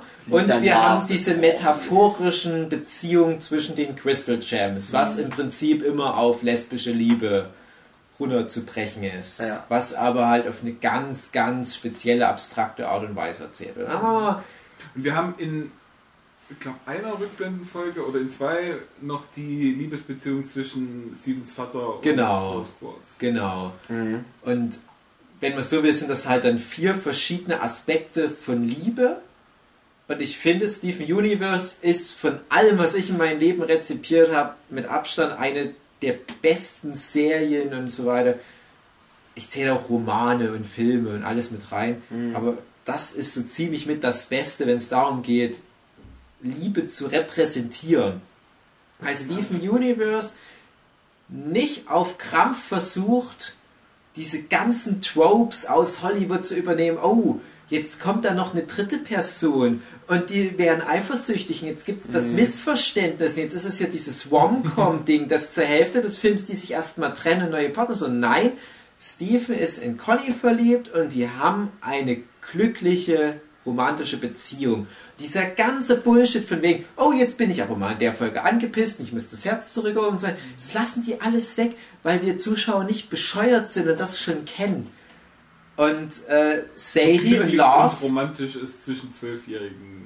Ja, Ja, die sind. Ja, also. ich finde das, sehr dann, wie romantisch, gesagt, als süß ist. knutschen Ja. rum. Aber wir können ja wirklich mal jede Beziehung für sich mal besprechen. Ja. also Ja. das hat diese unschuldige, frische, junge Liebe zwischen Steven und Conny, die sehr gesund ist, Sinn macht, total süß ist und wo mir jedes Mal das Herz aufgeht und ich mir denke, ja, warum gibt's nach, ich weiß nicht wie viel Jahrhunderten Fiktion, die die Menschheit entwickelt hat, warum gibt es nicht noch mehr Geschichten, wo einfach nur zwei Leute glücklich miteinander sind? Warum muss es da immer Stress geben? Steven Universe beweist, ja, das kann auch gut funktionieren. Mir macht das Spaß, den beiden zuzugucken. Und die haben auch selbst, die haben mal so, so ja, Zwist, aber das ist dann ganz oft nur so auf Missverständnissen beruht, die aber sofort geklärt Ja. werden, weil das halt Wie es eine Beziehung wäre. wäre, wenn die sich deswegen, wenn das dann darauf Storyplots. Nehmen wir mal. Beispiel Anfang Staffel 2. Stephen hat gerade das Staffelfinale von, von der ersten Staffel hinter sich, hat gemerkt, oh fuck, dieser ganze Shit hier wächst mir über den Kopf. Ich kann keine Beziehung mit einem normalen menschlichen Mädchen führen. Die wird nämlich dann in diese Gefahren mit reingezogen. Ich muss Schluss machen mit der. Conny sagt aber, Nee, ist nicht. Steven sagt, oh ja, das, das, das ist schön, dass du das sagst. Ich will nämlich auch nicht, dass wir jetzt so, so ein Bullshit durchmachen, der dann die komplette Staffel durchläuft und am Ende kommen wir doch wieder zusammen. Wir kennen nämlich diese fucking Tropes mir und ich dachte echt, oh nein, jetzt ziehen die so eine Scheiße durch, wo die jetzt eine komplette Staffel unglücklich ineinander verliebt sind und alle beide wollen sich, aber die müssen jetzt diese Beziehung auf Distanz sein. Nein, Bullshit, nach fünf Minuten ist der ganze Scheiß vom Tisch und die sind wieder zusammen. Und das ist einfach mal eine fucking gute Szene, wo sich Steven umdreht und er will eigentlich ernst tun und sagt, nee, Conny, verschwinde. Äh, Ich will nicht mehr mit dir sein. Also, nee, Steven dreht sich um und weint ganz hin. Conny, ich will ja auch mit dir zusammen sein, weil ich dich gerne habe. Und Ende. Perfekt. Übrigens meine Lieblingsszene, äh, auch fast schon meine Lieblingsfolge. Es ist die, in der wir auch erfahren, dass Garnet die Fähigkeit hat, ein bisschen in die Zukunft zu gucken, ne? was ja die Fähigkeit von Sapphire auch ist, also 50% ihrer Fusionsbestandteile. Und da ist ja die Geschichte mit dem Schneesturm. Und die Folge endet damit, dass Conny das Versprechen war macht, dass sich Steve und Conny zusammen den Schneesturm angucken. Und es ist eine Szene ohne Text. Steven übernachtet bei Conny notgedrungen, weil er aufgrund des Schneesturms nicht nach Hause zurück kann. Er schläft, wie sich gehört, im Wohnzimmer auf der Couch. Und mitten in der Nacht kommt Conny runter, auch so ein bisschen nach dem Motto, ja, ich hoffe, du wächst auf und siehst mich, wie ich hier lang gehe in meinem Nachthemd, geht zum Fenster, guckt sich den Schnee an, Stephen wacht auf, guckt so ein bisschen zu Conny rüber, sieht sie am Fenster, Conny guckt auch so, oh, ich weiß, dass du mich siehst, ohne Text, wunderschöne Szene. Ganz unschuldig, da wird dann nicht noch irgendwie Stephens Schwanz massiert oder irgendwas sowas. Einfach nur wie Kinder in so einer Situation im besten Falle halt so eine romantische Beziehung oder so eine romantische Szene haben können. Wunderschön geschrieben. Ohne fucking Bullshit, Kitsch-Text drumrum und die haben generell auch eine sehr gesunde Beziehung miteinander. Die haben ähnliche Interessen, die beschäftigen sich miteinander, die versuchen sich gegenseitig eine gute Zeit zu bereiten. Sehr schön. Eure Lieblingsmomente, Stephen und Conny? Mm, So viele Folgen gibt es ja auch Ja. gar nicht mit denen. Die sind immer irgendwie. Die sind alle klasse, ja. Die haben halt dieses verbindende Element mit dieser Harry Potter-artigen Geschichte. Ne? Äh, ja, genau. Ich mochte das, wo sie halt wirklich. Sie sind am Strand und dann tanzen sie halt. Mhm. Und du weißt ja schon, Crystal Gems, wenn die tanzen, Ja. das ist halt dieses Ding, dann können die fusionieren, wenn die miteinander harmonieren. Und dann fusionieren die halt. Mhm. Mhm. Und dann hast So du dieses neue Wesen. Stephanie. Und ich mag die Szene, wo sie dann, Stevoni. genau, sie gehen dann halt zu ja, den Crystal Ich krieg immer die Aus... Also ich, ich hab, vergesse immer, wie man es betont. Am Anfang habe ich immer gedacht, Stephanie. Stephanie? Dann nächste von Stephanie? Hm. Nein, ich mag halt die Szene, wo sie dann, die, sie gehen dann halt zu den Crystal Gems, um das halt zu zeigen, so, Ja. weil sie jetzt selber nicht drauf klarkommen, was jetzt gerade passiert ist. Und Gar nichts einfach gesagt. genau wie die halt alle Ziemlich das reagieren. erste Mal, dass gar nicht entgleist. Und das fand ich halt so super. Mhm. Weil du selber da auch so dann darauf hingehst. So, ah!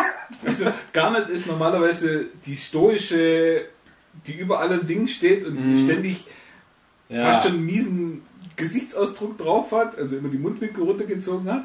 Und in der Szene, wo sie zum ersten Mal sieht, dass Stephen und Conny zu fusioniert worden sind, hat die das breiteste Grinsen aller Zeiten drauf. Dann in Hindsight betrachtet, guck dir dann nochmal, nachdem du das weißt, was es mit Garnet auf sich hat, an und es ergibt alles Sinn und das ist so schön. Generell, also zu Garnet kommen wir dann später nochmal, aber das ist immer so cool. Wenn die mal ein bisschen Menschlichkeit durchschimmern lässt, da geht mir jedes Mal das Herz auf. Das ist so genial geschrieben. Halt, äh, ich äh,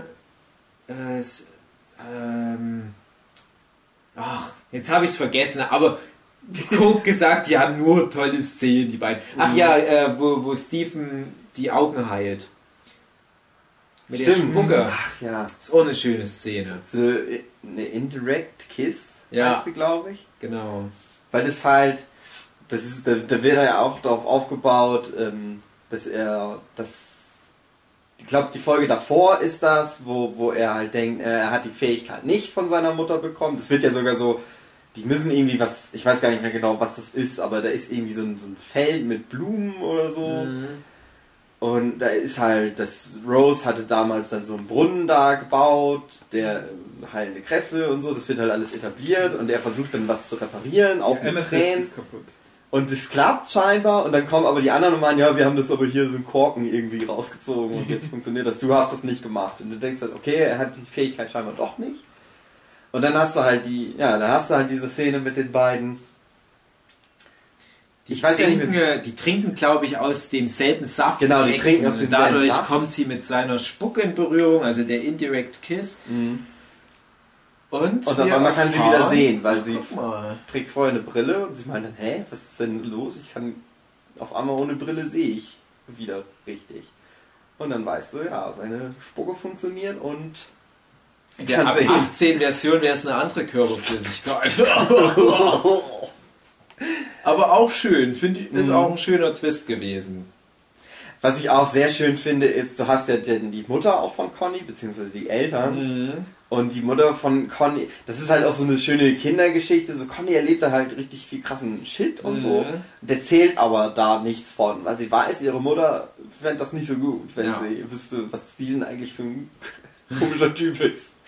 Und dass sie das halt, du hast dann irgendwann die Szene, dass das dann halt, ja, du hast ja nicht mal mitgekriegt, dass ich schon seit einem Jahr wieder normal Ja. gucken kann und keine Gläser in meiner Brille drin habe. Weil sie trägt halt die Brille Ja. weiter, aber ohne Gläser.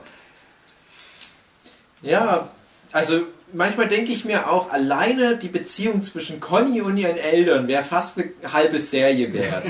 Aber für Steven Universe ist dieses geniale Element einfach nur so nebenbei mal mit. Also du freust dich dann halt auch immer wieder, wenn das mal kommt und einfach nur auch wie die Eltern auch mit, mit Stevens Papa interagieren. Du denkst, ja, so wäre das auch, glaube ich, wenn meine Eltern auf gewisse andere Leute treffen. Äh. Die würden mich dann auch ein bisschen schön sein. Viele, viele tolle Beziehungen auch unter den Charakteren und egal wie du die Charaktere zusammenhaust, es ergibt immer irgendwie eine recht runde Mischung. Ja, Stephen und Conny. Dann haben wir, finde ich, fast sogar interessant auf eine gewisse Art und Weise Sadie und Lars. Leider zu wenige Folgen mit denen, aber da erkenne ich mich, glaube ich, selber am ehesten wieder. Also das ist so eine etwas ungesundere Beziehung. Genau, also ich kann ja mal so erzählen, ich hatte halt in meiner Kindheit auch so Mädels, vor allem eine, so auf einem Kumpel-Level, die halt aber auch, die sogar optisch ein bisschen die Sadie-Richtung geht. Das ist ganz witzig. Und die ähnlich wie Sadie dann halt auch mehr wollte. Und ich dann aber halt auch dachte, hm, wie, wie wird denn das funktionieren und so weiter. Und es ist halt so im Prinzip die Geschichte da dieser Beziehung zwischen mir und dieser Freundin in a nutshell in Extremsituationen erzählt. Und obwohl die halt immer mal wieder mit krassen übernatürlichen Ereignissen konfrontiert werden, bleibt es halt im Kern immer so, wie ich das halt aus meiner eigenen Kindheit kenne, weil die halt immer wieder zurückkommen zu dieser Ausgangssituation, die sind halt Arbeitskollegen und haben irgendeine komische sexuelle Spannung am Start. Huki, du als alter Romantiker, wie würdest du das zusammenfassen, die beiden? Ja, hast du ja jetzt eigentlich schon gesagt. Es ist halt, die kennen sich halt gut und du erfährst halt so von ihr, geht halt auch dieser Liebespart sehr direkt aus. Sie sagt das dann ja auch mehr oder weniger. Und er ist halt eher so der Typ, der es wahrscheinlich anfangs erstmal nicht rafft, aber das dann schon irgendwie rafft, aber nicht so richtig will. Aber eigentlich mag er sie ja schon gerne. Naja, und dann hast du halt irgendwann die Folge, wo sie dann auf dem, ja, man denkt halt, es ist irgendwie eine Insel oder so, aber es ist halt halt irgendwo in der Wildnis, werden sie dann halt ausgesetzt, was von Steven halt so in die Wege geleitet wird, Weil er, Ja, Steve er setzt sich halt so in den Kopf. Der Genau. merkt das natürlich. Die müssen zusammen jetzt sein. er ist ja auch Romantiker, Steve. Genau. Und dann hast du halt die Szene, dass die dann da halt festsitzen und nicht mehr wegkommen. Und dann hast du eigentlich auch so eine schöne, es wird so ein bisschen so mit einem Lied zusammengeschnitten, wie die halt mehrere Tage da auf dieser Insel verbringen. Und wie beiden sich dann auch näher kommen im Laufe der Zeit. Da hast du übrigens auch in der Folge eine der brutalsten. just to be wherever you are. Du hast halt Lars am Anfang, der da eigentlich weg will und so und sein Handy funktioniert nicht, ist alles scheiße. Aber irgendwann hast du dann so, ach, eigentlich ist es ja so in Ordnung. Ja, ist ganz cool so. Aber dann werden sie halt von so einem unsichtbaren Crystal Gem Monster Ding Der angegriffen. übliche, übernatürliche Schissel, der dann immer mal dazwischen Da ist übrigens auch eine der brutalsten Szenen halt so drin. Weil das Monster ist halt unsichtbar, aber ähm, wie heißt sie jetzt? Äh, Sadie Mhm. kämpft gegen dieses Monster und bricht, glaube ich, das Genick oder Ja. er sticht es mit einem Stock oder so. Was halt, es ist halt unsichtbar, man sieht es nicht, aber es ist sehr, es wäre sehr brutal, wenn man Ja. es sehen würde. Aber man weiß halt genau, was passiert. Und äh, im Laufe dieser Actionsequenz stellt sich halt raus, die weiß ganz genau, wo das Portal ist, die ganze Zeit Mhm. über. Und dann mag er sie wieder nicht mehr so gerne. Ja. Bis dahin ist halt der Lars auch immer so als ein bisschen der Arsch dargestellt Mhm. worden und in der Folge ist dann halt leider so die Sadie, die ein bisschen als psychopathische Stalkerin oder wie man es auch immer nennen kann. Naja, die hat halt einen Plan. So. Ja, die, sie die weiß, frustriert. Ja. Also man, man muss auch mal sagen, für die Leute, die jetzt sich vielleicht noch nicht mit der Serie beschäftigt haben, Lars ist halt so ein Typ optisch, du kannst dir vorstellen, der kriegt schon ein paar Mädels, aber Sadie sieht nicht so gut aus. Und das macht die ganze Nummer ein bisschen schwieriger, weil du halt gewohnt bist, so von deinen Serien und so weiter, dass alle Menschen immer total hübsch sind. Das ist ja auch schön bei Steven, dass er halt ein bisschen dick ist und, und trotzdem das funktioniert, das nie ein Thema ist. Und da ist es halt auch so, wenn Sadie wunderschön wäre, würdest du sagen, ja klar, kommen die zusammen. Ist doch ganz klar, das ist wie Mulder und Scully. Irgendwann werden die zusammenkommen. Du hast attraktive Menschen. Passt perfekt, schöne Babys. Aber da kommt halt echt der Faktor hinzu, naja, Lars wird schon wissen, dass er dann der Beuger ist und Sadie ist die Streckerin. Und er hat vielleicht schon irgendwo ein kleines Gefühl für sie, aber es kommt immer durch. Er wartet auf was Besseres. Er hat ja auch in der einen Folge relativ früh mal äh, diesen Bezug zu diesen coolen Hipster-Kids aus dem Ort, aus Beach City und du merkst, mit Sadie kommt er super zurecht, aber er strebt immer nach was anderem, was er nicht hat. Und in der Folge auf der Insel wird er sich zum ersten Mal so richtig bewusst, ja, vielleicht bekomme ich ja einfach nichts Besseres. Lasse ich mich halt einfach mal drauf ein und dann fühlt sich's ja auch gut an. Und du hast dann so das Gefühl, okay, das ist auch realistisch, dass sich äh, zwei spätere Liebende erstmal annähern müssen. Es ist nicht so Liebe auf den ersten Blick und so, es ist halt auch Arbeit. Und die Beziehung steht wirklich für diesen Arbeitsprozess. Und da erzählen sie es halt metaphorisch mit, ja, wir müssen halt auf dieser Insel jetzt ums Überleben kämpfen. Das schweißt uns zusammen. Aber dann gibt es natürlich dieses Problem und Sadie hat halt echt viel gemacht und sie ist halt verzweifelt, sie ist ja super verliebt und so weiter und sie weiß wahrscheinlich auch von sich selbst, dass sie jetzt nicht die hübscheste ist und dann geht die Scheiße wieder von vorne los. Aber wir haben einen neuen Status Quo, weil wir jetzt wissen, ja, Lars ist prinzipiell nicht unbedingt abgeneigt. Also da ist schon irgendwo ein Gefühl da. Da ist ja später auch nochmal so eine Eifersuchtsfrage Ja. mit dem Bruder Vom? Frittentyp. Jung. Ähm, wo du halt merkst, ja, die beiden kennen sich auch. Das ist übrigens auch so ein schönes Ding, so zwei Freunde, die sich ein bisschen auseinander... Ronaldo heißt der Genau. Typ, ja.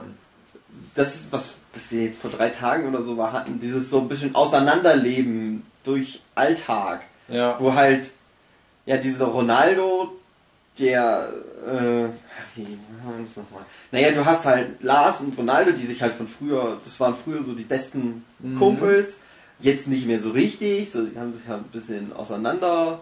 Ronaldo hat halt so weitergemacht wie in seiner Kindheit und ist so Genau. ein krassen Nerd geworden, aber Lars ist ja immer dieser unsichere Typ, der lieber so sein will wie die coolen Kids und Mhm. deswegen sich von Ronaldo distanziert hat.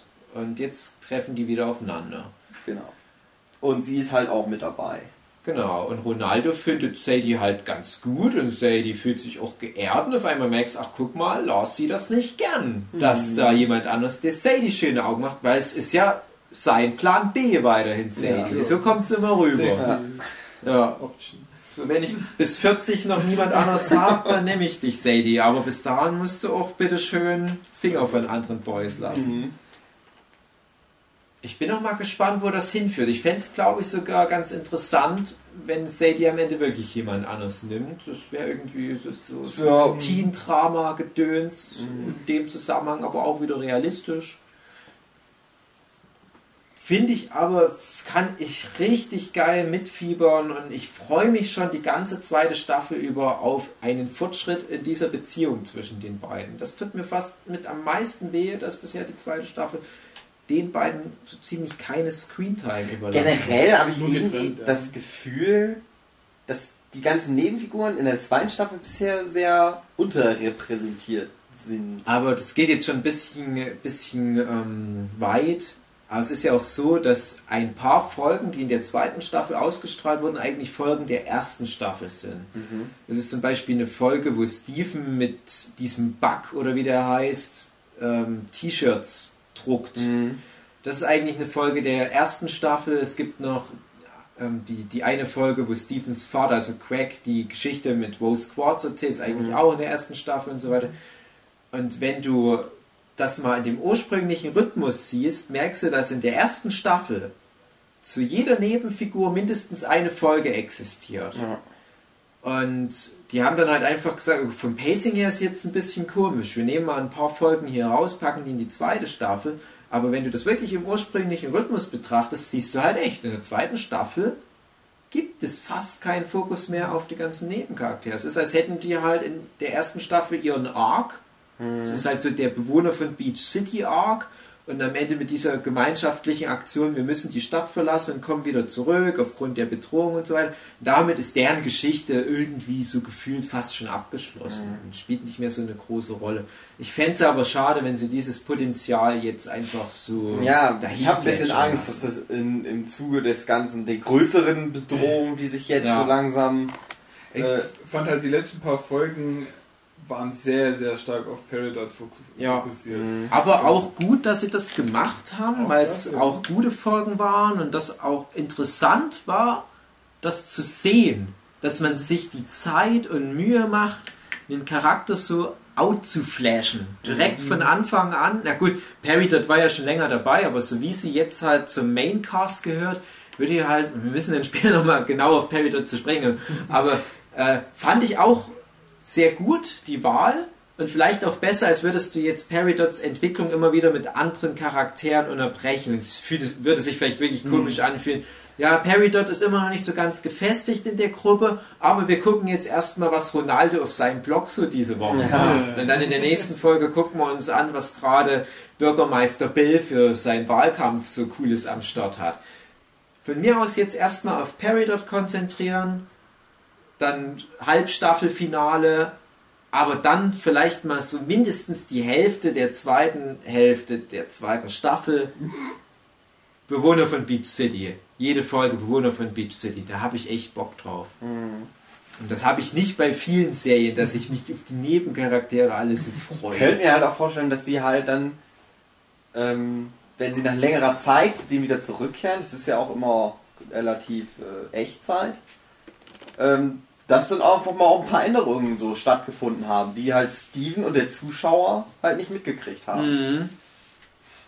Ja klar, Zeit vergeht ja auch. Ja. Das ist ganz, ganz logisches Du Ding. hast das ja auch manchmal im echten Leben, dass du dann irgendwann auf Leute trittst und denkst, ach so, guck mal, die haben ja ganz schön viel Shit jetzt so erlebt. Die sind Oh. irgendwie halt noch Leute, äh, der Kern von Leuten ändert sich ja nicht, aber du hast ja manchmal, dass dann Leute einfach irgendwie was anderes machen auf einmal komplett. Wobei ich befürchte, für Steven Universe Zuschauer, die halt oft dann doch noch Kinder sind, wäre das vielleicht ein bisschen zu viel abverlangt. Ja, man weiß nicht. Ja, müssen wir mal gucken, wo das noch hinführt. Jetzt ist jetzt Jochen ist jetzt gerade. Einfach ausgegangen. Er ist. Er konnte das nicht mehr akzeptieren, Ist was weg. Der ist zurück in Bodelshausen in Baden-Württemberg. So, und wir. Wir waren bei den Liebesgeschichten. Genau, und wir kommen, also die mit, mit Craig und Rose Quartz, das ist jetzt, ich glaube, das ist jetzt nicht groß der Rede, wäre jetzt eine schöne Geschichte, aber die wird jetzt auch nur in, in Rückblenden erzählt, es ist einfach nur, ja, Chris the Gem und ein Mensch, die lieben sich und haben interracial Geschlechtsverkehr und ja. Auch da auch wieder interessant, dass Rose Quartz klatschend fett ist, aber eine sehr schöne Frau. Und da vielleicht nur interessant, was das im Fandom bewirkt hat.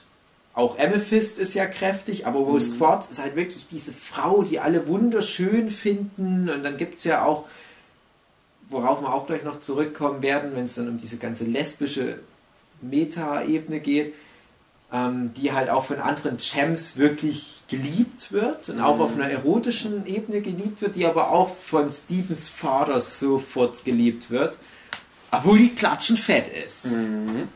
Und das ist ein schönes Zeichen von den Machern, dass die sagen, ah, Jochen kommt mit Snickers Ja. aus Bodes Haus. Jochen kommt zurück. von der Toilette und hat auf einmal Schnickers dabei. Und da finde ich halt einfach nur cool, dass das nie eine Rolle spielt. Da wird nie gesagt, ja, ich liebe dich, obwohl, Obwohl- du so dick bist. Sondern als Zuschauer siehst du halt einfach nur, ja, aber die ist ja wunderschön. Mhm. Die Rose Quartz, also so im Rahmen des Stils der Serie ist Ja. das halt eine wunderschöne Frau. Und ich finde, dass Steven Universe ja auf vielen Ebenen gerade Pionierarbeit leistet.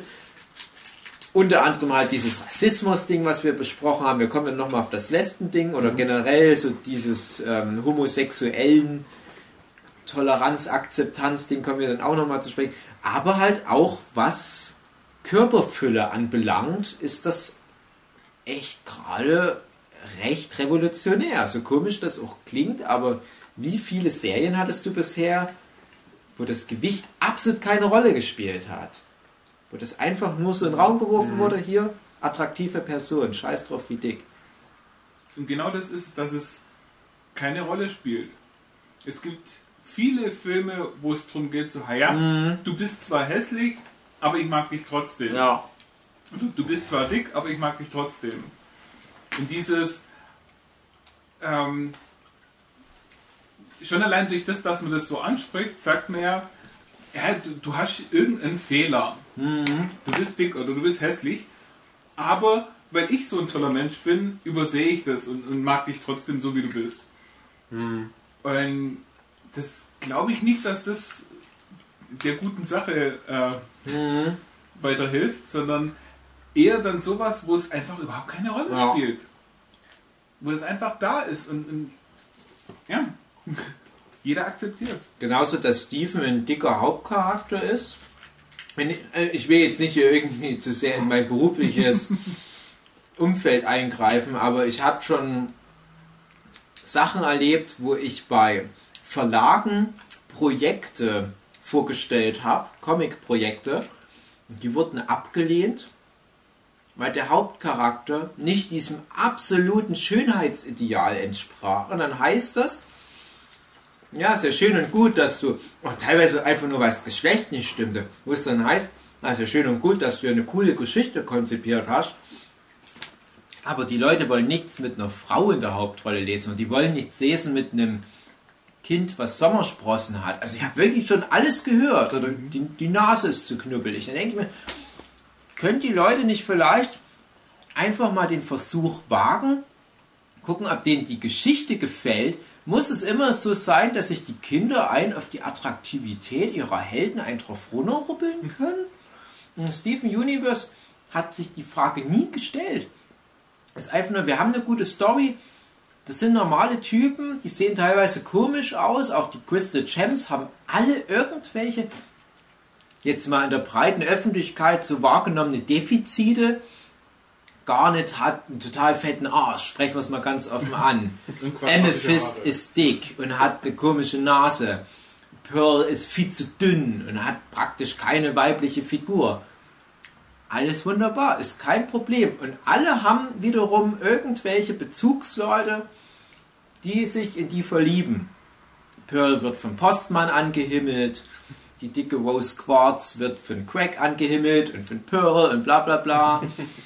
Und es ist auch für Conny überhaupt kein Problem, dass Steve ein bisschen dick ist. Es wird mal auch thematisiert, dass Steve dick ist, aber nie auf so eine Art, ah, du fettes Schwein, nimm ab. Und er selber hat auch nie so den Struggle ja. damit. Das ist irgendwie eine Folge, oh nein, ich bin auch ein dicker Junge und werde gehänselt. Auch da spielt tatsächlich das Thema Schule eine wichtige Rolle, eben weil Stephen nie diese primären und sekundären Sozialisationsinstanzen durchlebt hat, wie wir es als Mitglieder unserer westlichen Gesellschaft wahrnehmen, ist er überhaupt nicht ähm, voreingenommen, sage ich mal. Er mhm. hat durch die Gesellschaft nie diese, diese Werte vermittelt bekommen, dass es gut ist, ganz dünn zu sein, dass es gut ist, eine frauliche Figur in dem Sinne zu haben oder was weiß ich.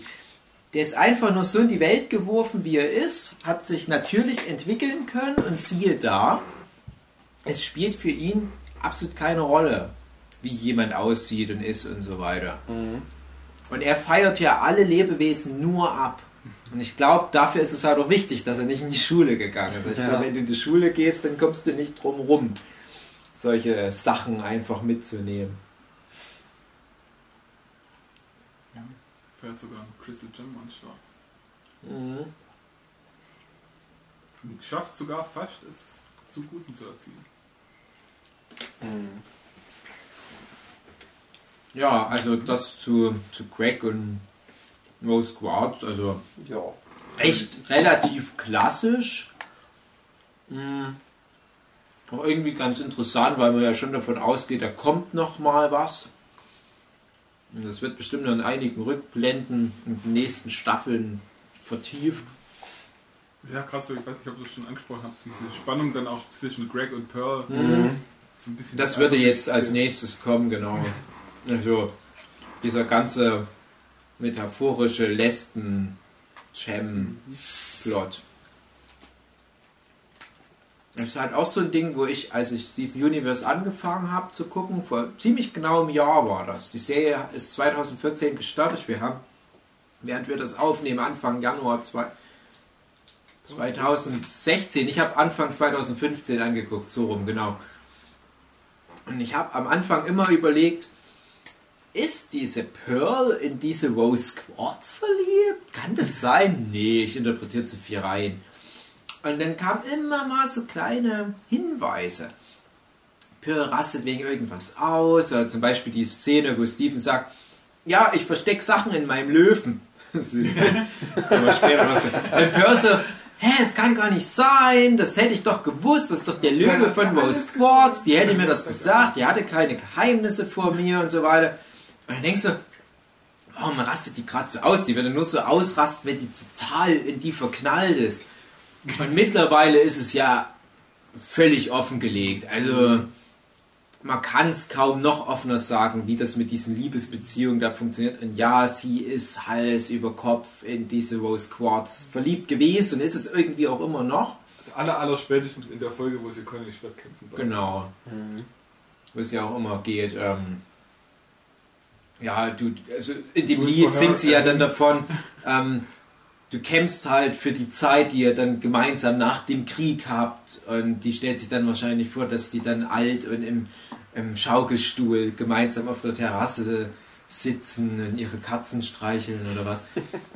Und das ist halt wirklich auch dieses prägende Element, was Pearl formt. Halt diese gleichgeschlechtliche Liebe zu einer verstorbenen Frau, wenn man so will. Und das ist echt heftig für so eine Kindertrickfilmsfigur als komplette Grundlage des Charakters. Das ist echt heftig. Ja, Garnet haben wir ja schon ausführlich besprochen, finde ich auch sehr interessant. Dieses ganze Konzept, auch jetzt äh, was, was in einer der neuesten Folgen, die wir gesehen haben, erst nochmal rübergebracht wurde, wie Ruby und Sapphire zum ersten Mal mhm. aufeinandertreffen. Das ist so fast schon Romeo und Julia. Oh, ihr seid doch zwei verschiedene Rassen und Kasten und wie könnt ihr zusammen? Und ach, aber wir fanden es ganz schön. Und dann hat auch dieses, dieses Lied, was die gemeinsam singen, was dann so aufgebaut ist wie wir hatten gerade Geschlechtsverkehr und ähm, ich hoffe, ich war gut. Ah ja, keine Sorge, ja, ja, du warst gut und ja, du hast ja bestimmt schon viel mehr Erfahrung. Na, ich, ich doch nicht. Nee, es war auch für mich das erste Mal. Die reden offiziell über eine Fusion. Ja, ja, aber die liegen Ja. auch so plaschend nebeneinander im Gras. Und also es ist schon weit weg mittlerweile von Subtilität. Also die verheimlichen da nichts mehr. Ja, und jetzt Peridot. Subtilität war für mich eigentlich vorbei, als das. Es gibt diese Story, wo diese Funkstationen aufgebaut werden.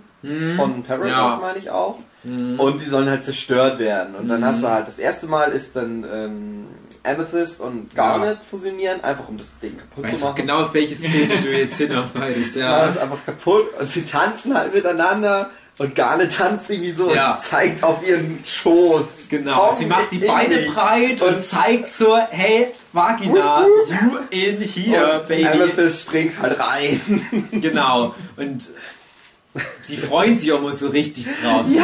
ja, endlich, Party, Party. Und dann halt auch Amethyst und Pearl, die ja bei ihrer ersten Zusammenkunft da nicht so richtig klar kamen, wo du dann so das Gefühl hast, auch so ein bisschen in Hindsight betrachtet, ja, die haben halt wahrscheinlich einfach verschiedene Liebesstile. Und egal in welcher Konstellation, Garnet gibt immer einen Ton an. Die ist die Dominante. Die ist halt der Mann. Äh, da läuft's dann immer. Also Ja. die macht's jeden ganz schön. Und damit ihr wollen dann auch immer alle. Genau. Und immer wieder. Ja, und jetzt hat es ja auch Peridot angeboten und dann stellst du aus, ach guck mal, die coole Peridot äh, aus Staffel 1, die die Welt erobern wollte, die ist noch eine Jungfrau und total unsicher und ja, gar nicht so ganz offensiv. Ja, hier, komm, wir können ja mal ficken. Ich passiert ja mal schön die Kimme, bisschen abspritzt wie so ein Hydrant. Und Peridot so wie so ein 14-jähriger Bub bei so einer Silvesternacht mit irgendwelchen Freunden. Ja, ja, jetzt wird gefickt. Und dann so, ah, und dann so gar nicht gleich so, ja, ja, ich weiß, und das ist für dich mehr Stress als für mich und lass es ruhig angehen. Wir reden immer noch offiziell über Fusion, ja, aber ich, die machen, glaube ich, nicht mal mehr diesen Achtjährigen was vor, die das anfangen. Mama, die Frauen haben Geschlechtsverkehr auf Cartoon Network. Die Schwarze haben gerade ihre Hm gezeigt und die haben das reingesprungen. Ja, ja. Fred Feuerstein oder was? Ja, ja. Ich kenne Trickfilme von früher. Du erzählst Liegen. Ich finde das immer wunderbar. Also das auf, auf so einem Level zu erzählen, das ist so eine hohe Kunst. Ich glaube, das wissen Leute, die selber nicht manchmal Geschichten schreiben, überhaupt nicht zu schätzen. Wie schwierig das ist und wie smart und alles. Und alle anderen Mädchen, die schmeißen das einem so um die Ohren. Guck dir mal so ein paar Lesben-Pornos auf YouPorn an. Die sind nicht so viel. So offiziell.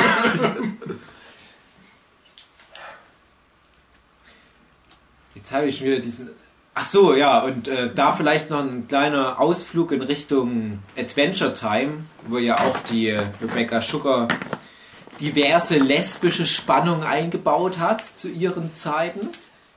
Nämlich zwischen äh, Bonabelle Bubblegum und Marceline, wo ja auch erst neulich, vor wenigen Monaten, offiziell confirmed wurde, ja, die waren mal zusammen, die sind mindestens bisexuell. Ja, doch, beide. Beide sind bisexuell. Bei beiden weiß man, dass die auch schon Männer hatten, aber die große Liebe ist jeweils das andere Mädel. Und ihr seid jetzt noch nicht so weit in der neuesten Staffel, aber die haben jetzt, also die haben das mal confirmed über Twitter oder so. Das ist ja schon offiziell, wenn es die Macher sagen, ja, ja, wir können es aber so auf Cartoon Network nicht offen sagen. Aber ihr wisst, wir haben auch genug Hinweise gestreut. Aber in den neuesten Folgen haben sie es auch direkt in der Serie jetzt äh, offengelegt. Also es ist kein Geheimnis mehr. Und jetzt überlegt mal, wo wir angekommen sind, jetzt so im, im Jahr 2015. Wir sind jetzt in einer Zeit angekommen, wo du achtjährigen Kindern in einer Trickfilmserie, wo es eigentlich um spaßige, lustige Monster für Weak-Sachen geht, denen kannst du sagen, guck mal, das sind zwei Frauen, die sich lieben. Und als wir noch jünger waren, sag mal, nimm einfach noch die 2000er Jahre, das wäre undenkbar gewesen. Höchstens in Anime. Anime waren da immer schon ein bisschen progressiver, aber da war es auch immer mit viel Struggle verbunden. Und heute sind wir in einer Zeit, wo Serien wie Adventure Time und Steve Universe, das sind die Serien, wo sich ein Typ in einen Haufen Katzen verwandelt und ein Hund ist, der aus Skeletten eine Meerjungfrau baut und auf einer Ukulele singt, wie schön es ist, am Strand und, und solche albernen Serien müssen unseren Kindern jetzt diese neuen Werte vermitteln, schaffen es aber auch. Ja. Ohne erhobenen Zeigefinger, sondern mit Spaß und subtil, aber halt auch an richtigen Stellen ein bisschen offensiver. Und ich habe neulich mal was gelesen, dass in USA wahrscheinlich durch Einfluss von Steven Universe und Adventure Time in der Zielgruppe der, ich weiß nicht, 8- bis 14-Jährigen die Akzeptanz gegenüber Homosexualität merklich zugenommen hat. Weil die diese Serien gucken. Und jetzt guck mal, was es da für Arbeit gab von anderen Stellen in den letzten Jahrzehnten da aufzuklären. Auch immer so mit einem erhobenen Zeigefinger und das, das ist ja teilweise auch schon fast wieder zu viel. Und das ist so wie, wie mit, mit Feminismus, wo wir jetzt in den letzten Jahren immer das Problem hatten oder immer häufiger das Problem hatten, dass es irgendwann ausschlägt und ja, prinzipiell bist du dafür und dann kommen aber Hardline, hauen immer noch mal ein bisschen zu sehr drauf und es wird für alle nur noch unangenehm. Steven Universe, Adventure Time, die schaffen das, dass jeder Spaß damit hat. Jeder nimmt es freiwillig an, diese Meinung und erkennt, ach, das ist nichts, wovor ich Angst haben muss. Das Eben weil, weil alle Charaktere in der Serie das völlig als normal ansehen, wo, es überhaupt gar kein Thema ist, darüber Ja. zu reden. Du siehst auch keine Nachteile für die Charaktere. Du denkst, ich mag den Charakter, ich mag den Charakter. Ah, finde ich cool, wenn die zusammen glücklich sind. Sind halt zufällig dasselbe Geschlecht. Ist doch egal. Warum muss jetzt zum Beispiel eine Sapphire auf Krampf sich einen Mann schnappen, wo sie doch mit Ruby so glücklich ist? Hätte ich jetzt nicht eingesehen. Ich glaube auch, wie ich es schon angedeutet habe, die krassesten Homophobiker, die würden auch da sagen, ja okay, macht Sinn. Also zumindest wenn sie die, die Hinweise nicht unbedingt alle schon komplett verstanden haben und dann bis zu der Serie, äh, bis zu der Folge. Ja, wenn es dann überraschend auf einmal offen gesagt wird, dann sagst du bestimmt nicht rückwirkend, oh, ich Oh, hatte nö, zwar aber Spaß, aber Serie. jetzt hasse ich alles, was ich bisher gesehen habe. The Lost Experience. genau. Ich fühle mich verarscht. Ich em- empfinde Empathie für Schwule. Ich hasse euch. Aber ich kenne auch ein paar Leute, die tatsächlich im Vorfeld, bevor sie es geguckt haben, gesagt haben, nee, das ist doch dieser schwulen Scheiß. Wo ich dann immer gesagt habe, hast du es mal gesehen? Nee, aber ich gucke das deswegen nicht an. Das ist dieser schwulen und Lesben-Scheiß und die reiben ein da so richtig ihre Vaginas ins Gesicht. Da habe ich keinen Bock. Das ist es aber nicht. Das Schöne ist, wenn das jetzt mit den jetzigen Generationen anfängt, dann wird auch hoffentlich irgendwann mal diese Meinung aussterben. Ja, ich glaube auch, dass, also ich, ich habe ja eh die Meinung, dass von Generation zu Generation die Menschen in jeder Hinsicht toleranter werden. Wir haben zwar gerade im religiösen Sektor und teilweise jetzt auch dadurch im, im rassistischen Sektor, siehe Pegida, siehe Islamfeindlichkeit und so weiter, haben wir immer wieder extreme Ausschläge. Aber ich glaube, so die generelle Tendenz ist in Richtung Toleranz. Und ich glaube halt auch, was das anbelangt mit gleichgeschlechtlicher Liebe und Gleichberechtigung zwischen Mann und Frau und so weiter, das werden die Generationen, die jetzt kommen, schon irgendwie da. Du hast immer Vollidioten, aber das wird immer, immer unpopulärer, diese, diese Negativmeinung, was sowas anbelangt. Als ich noch in die Schule ging, da war das wirklich noch ein großer Staatsakt, wenn sich mal jemand als schwul entpuppt hat und ähm, hat vielleicht auch so getan, oder manche haben dann so getan, als würden sie es irgendwie schon akzeptieren, aber du hast dann gemerkt, wenn du dich mal mit denen drüber unterhalten hast, ja, so richtig kommt die damit noch nicht klar. Und jetzt so heutzutage ist das halt wirklich was Normales. Und solche Mädchen helfen halt dabei. Also in die Richtung, ja, ich akzeptiere schon, aber ich will nicht mit dir in eine Umkleide Ja, generell zu sagen, dass man es akzeptiert. Das ist wie wenn man sagt, obwohl du fett bist. Genau. Ja. Ich akzeptiere dich so, wie du bist, auch wenn da das Quatsch Ich denke mir das auch. Mein, mein Papa ist ja Ungar, gebürtiger Ungar. Hat zwar mittlerweile auch mal eine deutsche Staatsbürgerschaft sich geholt, aber er wird halt immer in Ungarn und Deutschland bleiben und das halt im schwierigen Umfeld Erzgebirge, wo man halt doch schon so eine gewisse rechte Tendenz manchmal merkt. Und mein Papa kam damals auf seine Arbeit, seine neue Arbeit, zu DDR-Zeiten war das noch. Da kommen die Leute halt auch zu ihm hin und nehmen ihn in ihren Kreis auf und sagen, Shando, so heißt mein Papa, ja, du bist zwar Ungar, aber wir akzeptieren dich wie einen von uns. Da denke ich mir, die Idee ist nett, ist total lieb, aber das zu betonen, ist der völlig falsche Du Weg. bist zwar ein Untermensch, Ja. aber eigentlich cool drauf. Du bist ein bisschen brauner als wir und du sprichst eine andere Sprache und du kommst aus einem Stamm von Barbaren und direkt paaren mit dir wollen wir uns auch nicht, weil wir sonst so Mutantenknüppelkinder bekämen. Aber du bist so eine Art Hund für uns. Es ist immer ganz witzig, wenn man dich dabei hat. Du darfst hier bleiben. Aber was für eine komische Entwicklung, dass, wie gesagt, Trickfilmserien das jetzt übernehmen müssen, wo irgendwelche Pädagogen und Aufklärungsorganisationen irgendwann nur noch dran gescheitert sind und eher halt den umgekehrten Effekt erzielen. Ja, weil die halt alle so verkopft und ganz komisch an die Sache, verkrampft, wirklich Mhm. verkrampft an die Sache rangehen. Und ja, durch, durch so einen Zeichentrickfilm, erstmal kriegst du das Zielpublikum zur richtigen Zeit und du kannst dort eben diese Sachen so vermitteln. Und du musst halt immer Spaß mitliefern. Ganz klares Ding.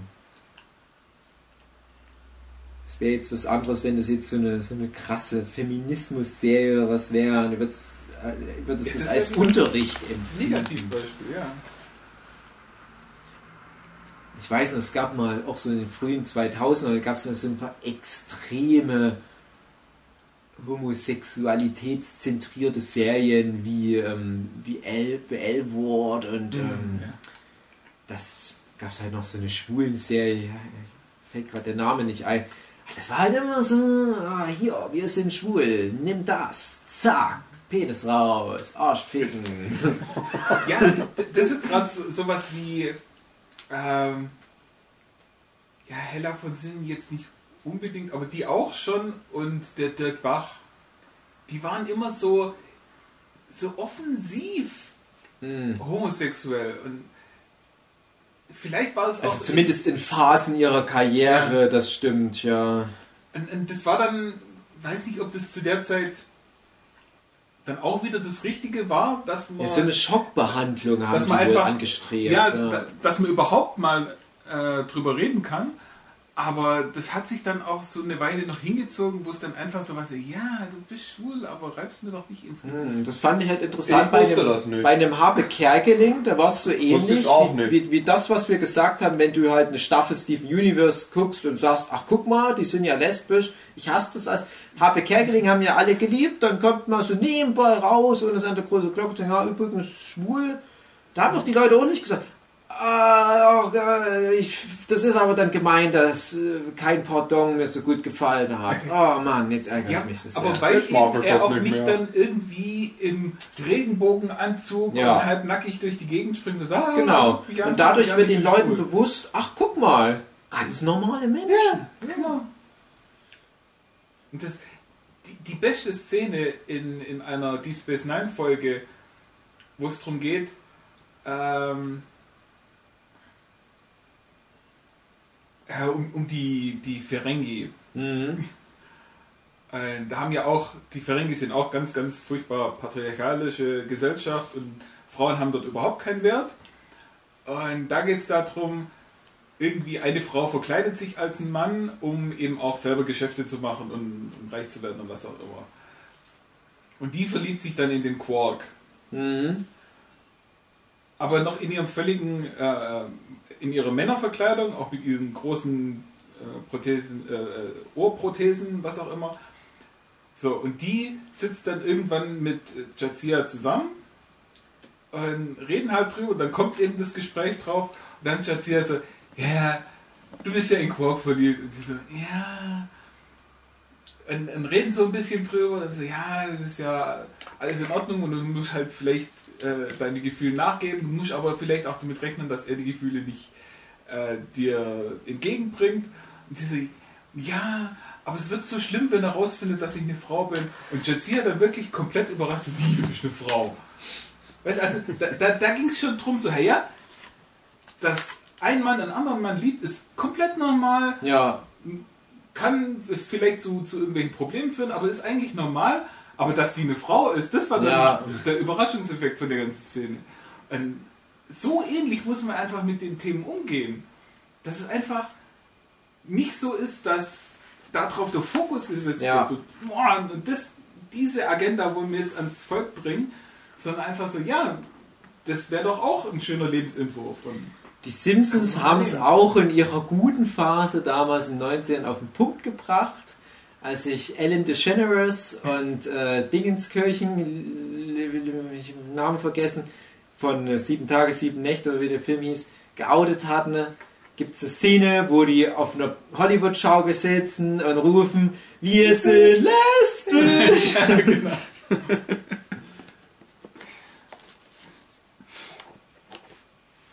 Ach ja, Steve Universe. So, nächster Punkt da. Ähm, ähm, ich hatte. noch- Wir können ja dann auch irgendwann nochmal so herausragende Episoden, aber ich glaube, du bräuchte ich dann noch eine Liste. Ich hatte noch so einen ganz essentiellen Punkt. Perry dort natürlich müssen wir Wir noch kommen aber auch besprechen. automatisch immer irgendwie zu. Wir kommen immer irgendwo hin.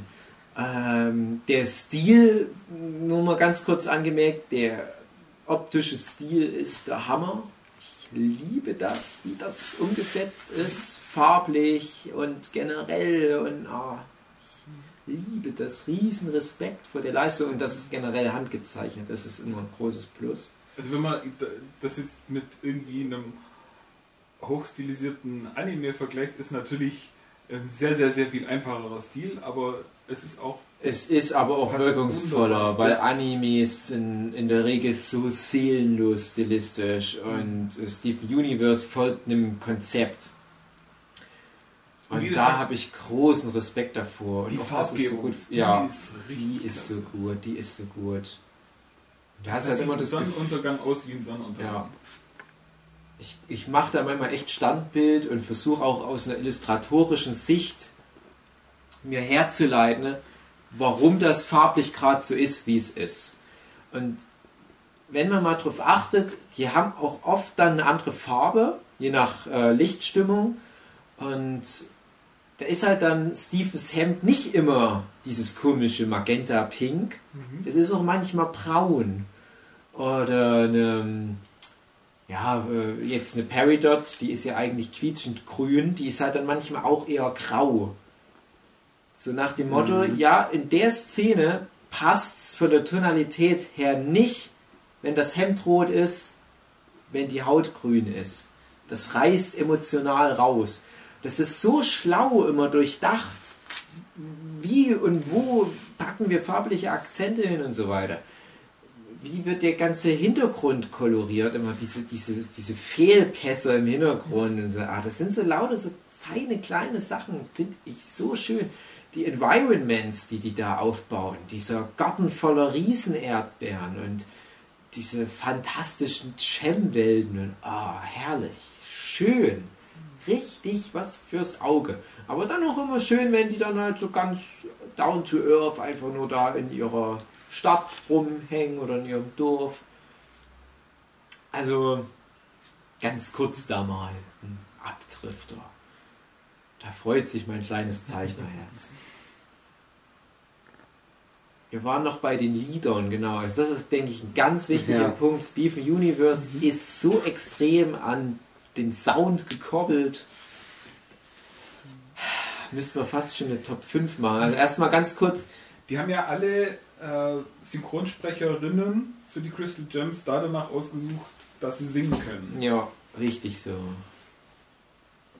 Ganz richtig so. Und äh, falls ihr es noch nie wusstet, Äh, ihr, ihr wisst schon, ich glaube, wir hatten das Thema schon, aber äh, Stevens Synchronsprecher ist ja ein Unbekannter, also einfach nur ein Kind, was die sich rangeholt haben, weil die dachten, ja, den bauen wir halt dann mit seinem Das Heranwachsen seit zwei Jahren einem festgehalten wird. heranwachsenden Steven auf. Und das ist ja was, was die Amis wunderbar hinbekommen. Siehe Finn bei Adventure Time. Und auch bei dem finde ich das total trollig, wie der singt, dass der halt als nicht professioneller Sänger, im Gegensatz zum Beispiel zu der Pearl-Sängerin oder einer Estelle, als nicht professioneller Sänger eine unheimliche emotionale Wucht auf eine schrullige Art und Weise in die Lieder reinbringt. Und das einfach nur dadurch total schön wird. Und auch wenn welche von Natur aus nicht eine gute Sängerstimme haben, es funktioniert. Weil halt die Zerbrechlichkeit zum Beispiel mitschwingt. Und er hatte das erste Lied. Mhm. All I wanna do is you to. Ja, Cookie Cat. Ja, okay. He's super duper yummy. He left his family behind. Cookie Cat. Ja, und da kommen wir auch schon zum Thema ähm, Cookie Cat. Alle Lieder in Steven Universe sind nicht einfach nur so wie in einem schlechten Musical, so wir hauen hier ein Lied rein, sondern die transportieren die Story.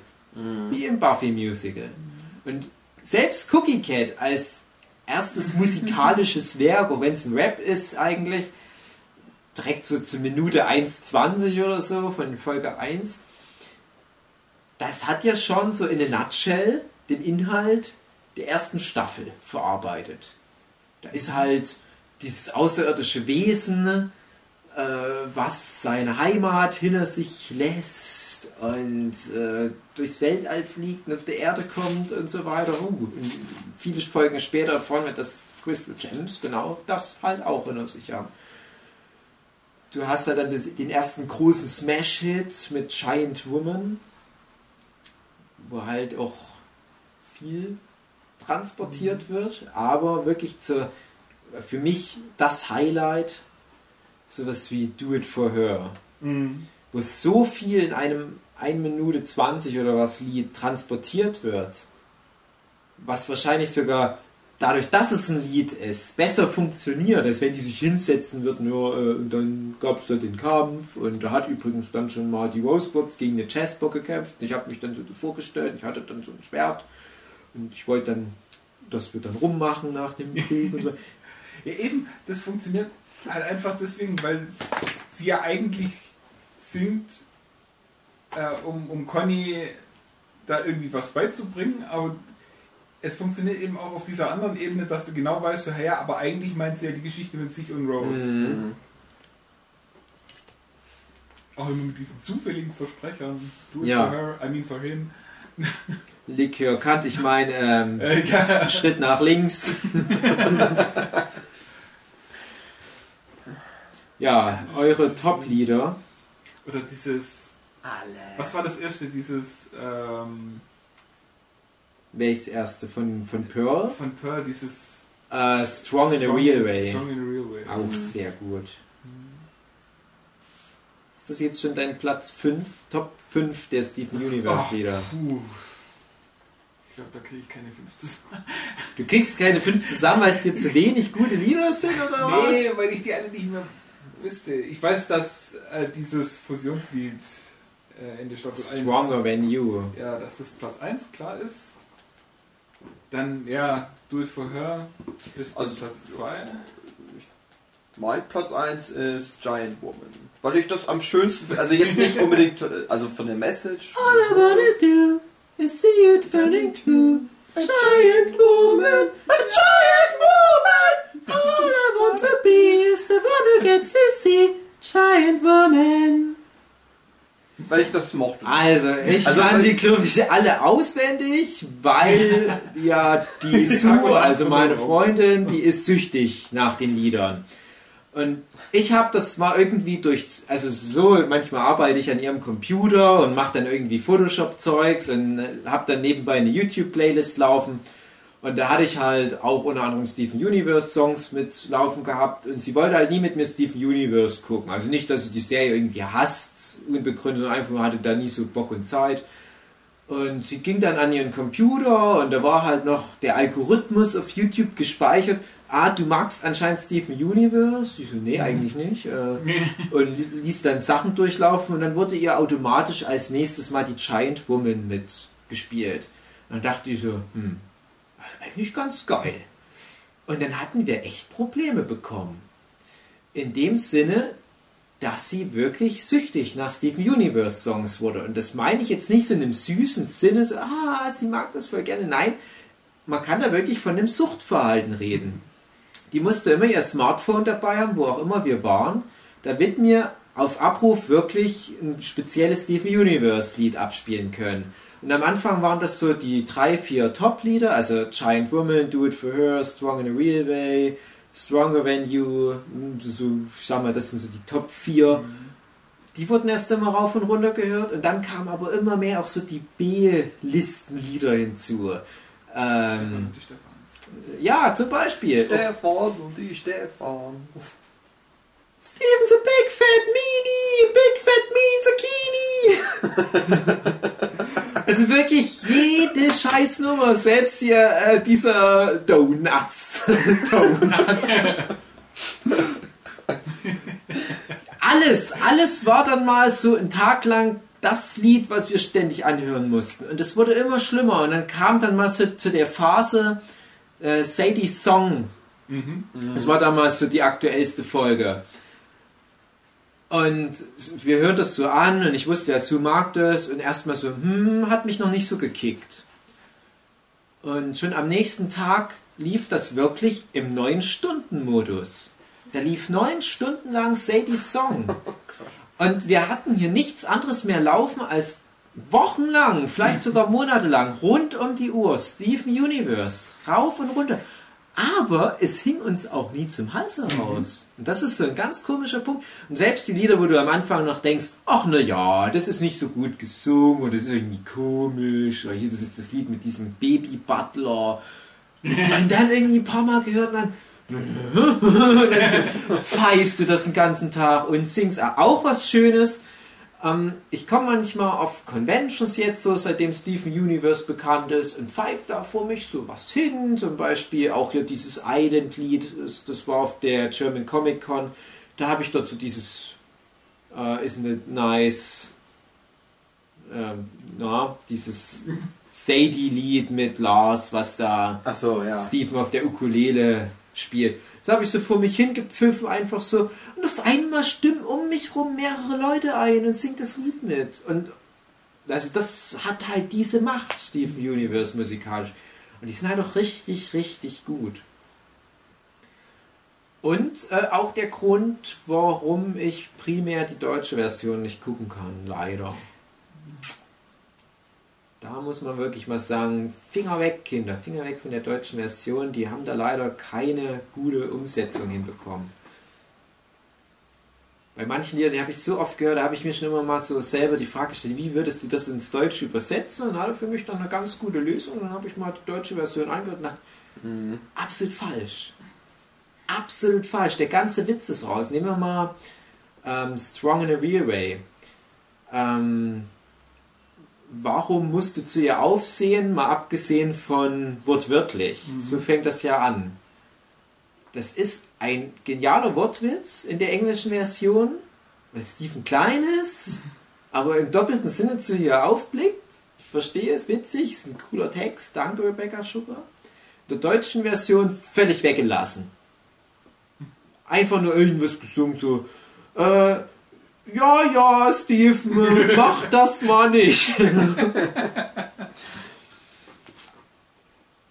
Teilweise ganz essentielle Botschaften der Songs rausgeübersetzt. Auf Krampf. Äh, fürchterlich.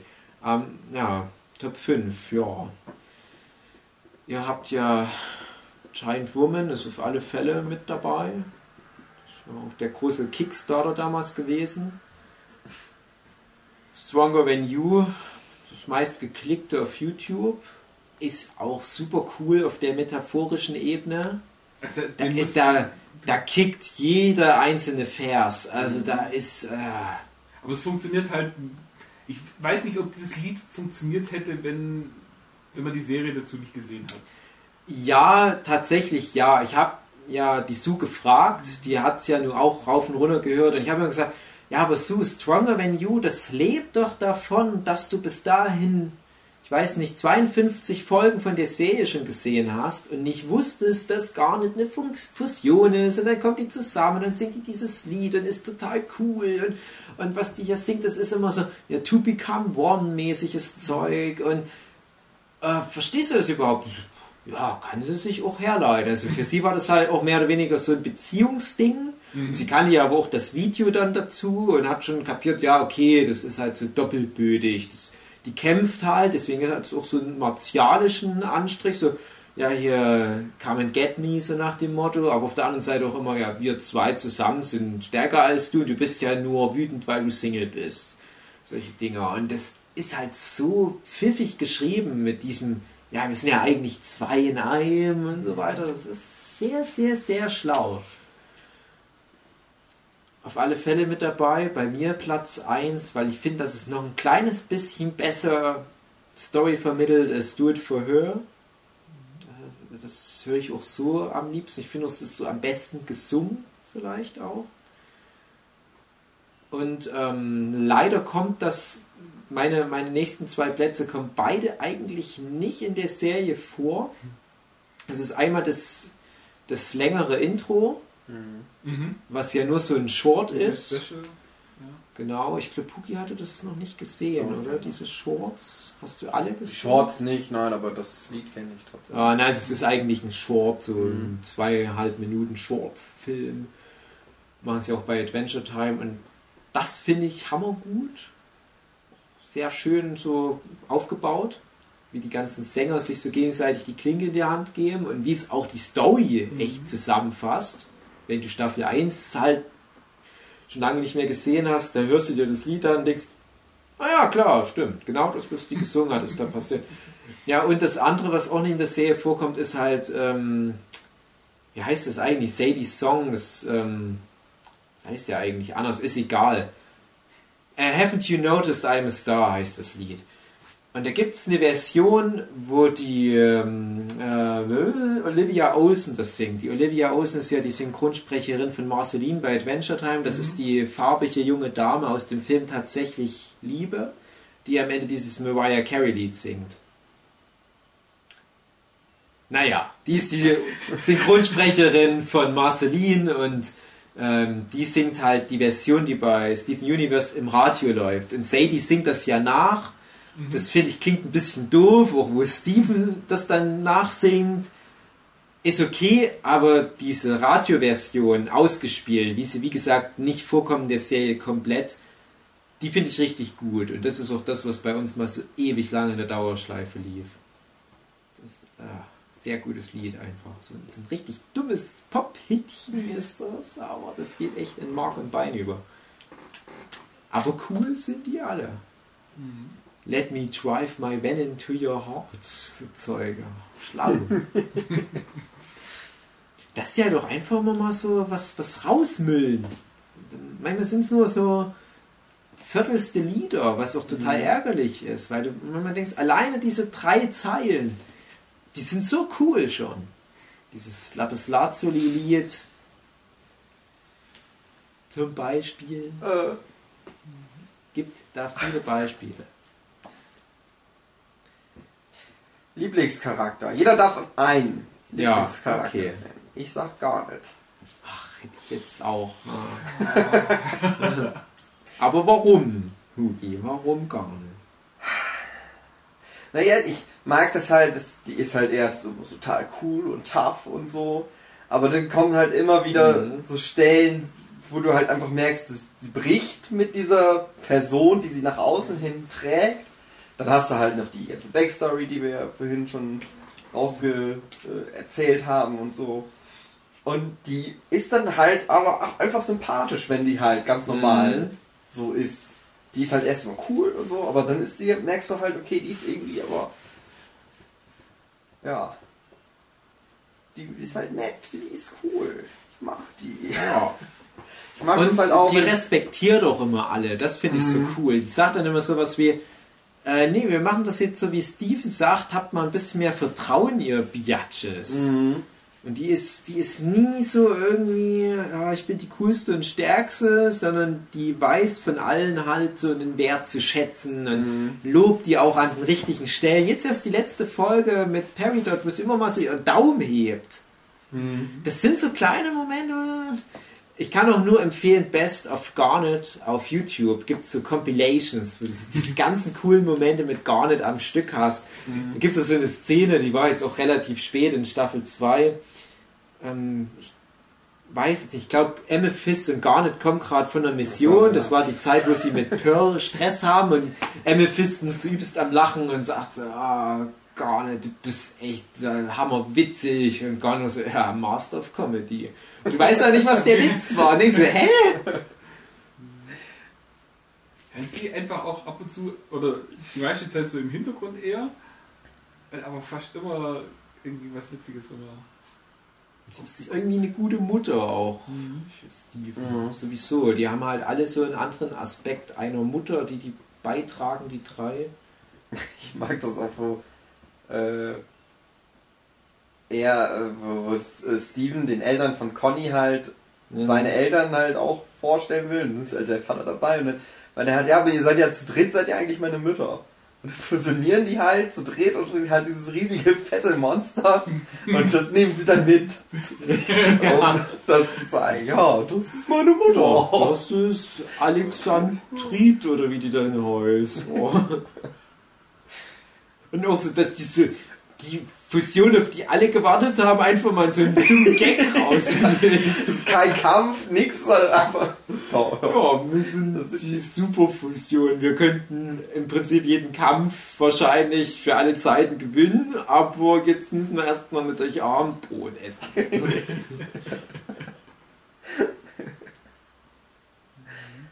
ja, nee, ich, ich, ich mag halt einfach nur, wenn die immer mal so ein ganz kleines bisschen zeigt, ey hier, Steven, ich hab dich voll lieb. Und auch so eine ganz schöne Szene, wo, wo Stephen zu der frisch wieder fusionierten Garnet kommt und sowas sagt wie, "Ah, ich hoffe, ich habe einen guten Eindruck auf euch beide gemacht. Und sie sagt dann nur sowas wie, ah Stephen, du weißt doch, wir haben dich schon immer geliebt oder sowas. Und da hat, oh, das ist das Herz aufgegangen. Wenn so eine coole Figur so sagt. An der richtigen Stelle menschlich. Jochen. Ja, Onion. das ist schwierig. Ja, Onion. Onion ist halt schon cool. Kann man ja nichts gegen. Nee, ähm. Also ich möchte es dann zumindest so aufteilen, äh, wenn schon nicht gar nicht, dann vom Charakter her Conny Mhm. und vom Charakterdesign Lapis Lazuli. Aus erotischen Gründen jetzt. aus, aus wissenschaftlichen. du, liest, du liest immer nur die Artikel. mhm. Mhm. Mhm. Na, Lapis Lazuli kann man natürlich sonst noch nicht so einordnen. Ist schon eine, Die hat leider sehr, das sehr sind alles ja interessante Figuren. Also so richtig auf der Strecke geblieben ist noch niemand. Aber es gibt halt welche, da verstehe ich, warum die so sind, wie sie sind, weil das halt gut ist für das soziale Gefüge. Da zählt zum Beispiel eine Amethyst dazu, aber ich finde die halt oft unsympathisch. Das ist absolut richtig, Ja, ist dass halt die so eine von denen ist. Brachial bei. Ist halt ein bisschen nervig. Ich erkenne da halt so viele Bekannte auch drin wieder, wo ich mir denke, ach man, das ist so eine, ein anstrengend.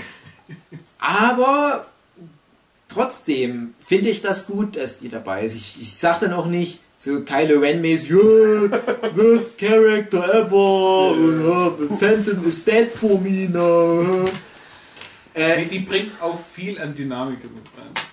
Ja, auf alle Fälle, auf alle Fälle. Ich finde oft, ähm, wie sie die Dynamik reinbringt, das ist mir halt, wie gesagt, oft zuwider, weil sie dann angepisst ist wegen irgendwas oder egoistisch. Und, aber das ist halt, denke ich, auch bewusst. Aber es ist komischerweise auch so ein Fan-Favorite-Character, wo ich mich dann manchmal frage, hm, warum gerade die? Vielleicht die Leute, die auch so sind. Ja, wahrscheinlich. ich! Ich bin Ich euch Mr. die, alle mögen mich, alle mögen Amethyst, ja.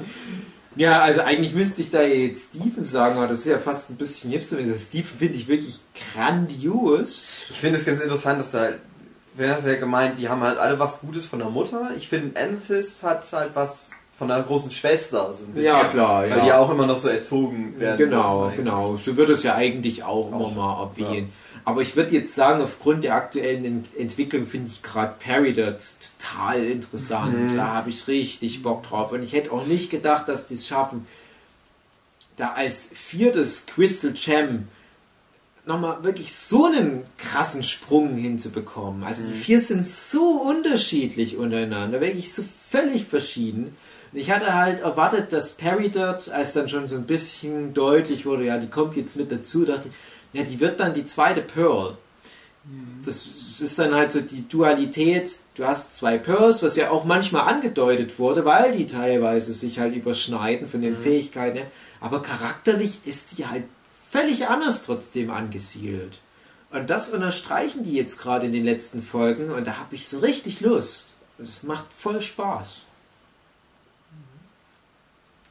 wie ihnen das so gelungen ist. Meine Herren, da hat sich wohl doch nicht jemand mit Character Design auseinandergesetzt. Ja, aber Steven steht natürlich über den Dingen. Ist ein toller Hauptcharakter, finde ich. Ganz, ganz groß. Hält die Serie zusammen. Mhm.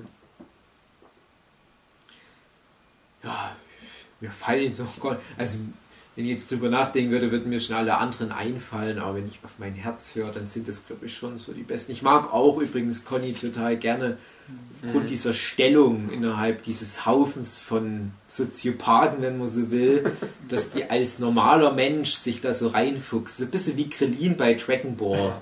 Ich finde es auch cool, dass sie jetzt kämpft. Genau. Ja. Das erstmal und dass sie eben auch dieses das, was wir hatte, hatten mit Ray, mhm. äh, dieses Wonderment oder wie man es sagt, also dieses begeistert sein ja. und, und, überrascht sein, mhm. was da alles für, für Sachen passieren. Und die ist halt auch nie so eine Damsel in Distress. Und ja.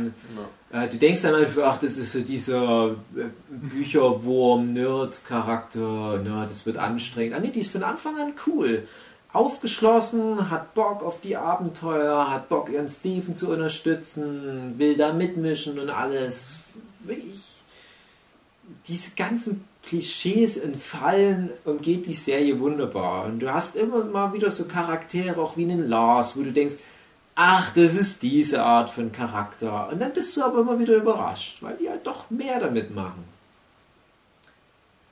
Ja. Ich, ich hoffe halt wirklich, die machen es weiter und so wie bisher. Übertreiben es nicht mit Charakteren, aber nehmen sich halt für jeden neuen Charakter zumindest die Zeit einer Folge, um die Figur einzuführen. Der letzte neue Charakter war ja der Briefträger. Also, jetzt mal abgesehen von Yellow Diamond.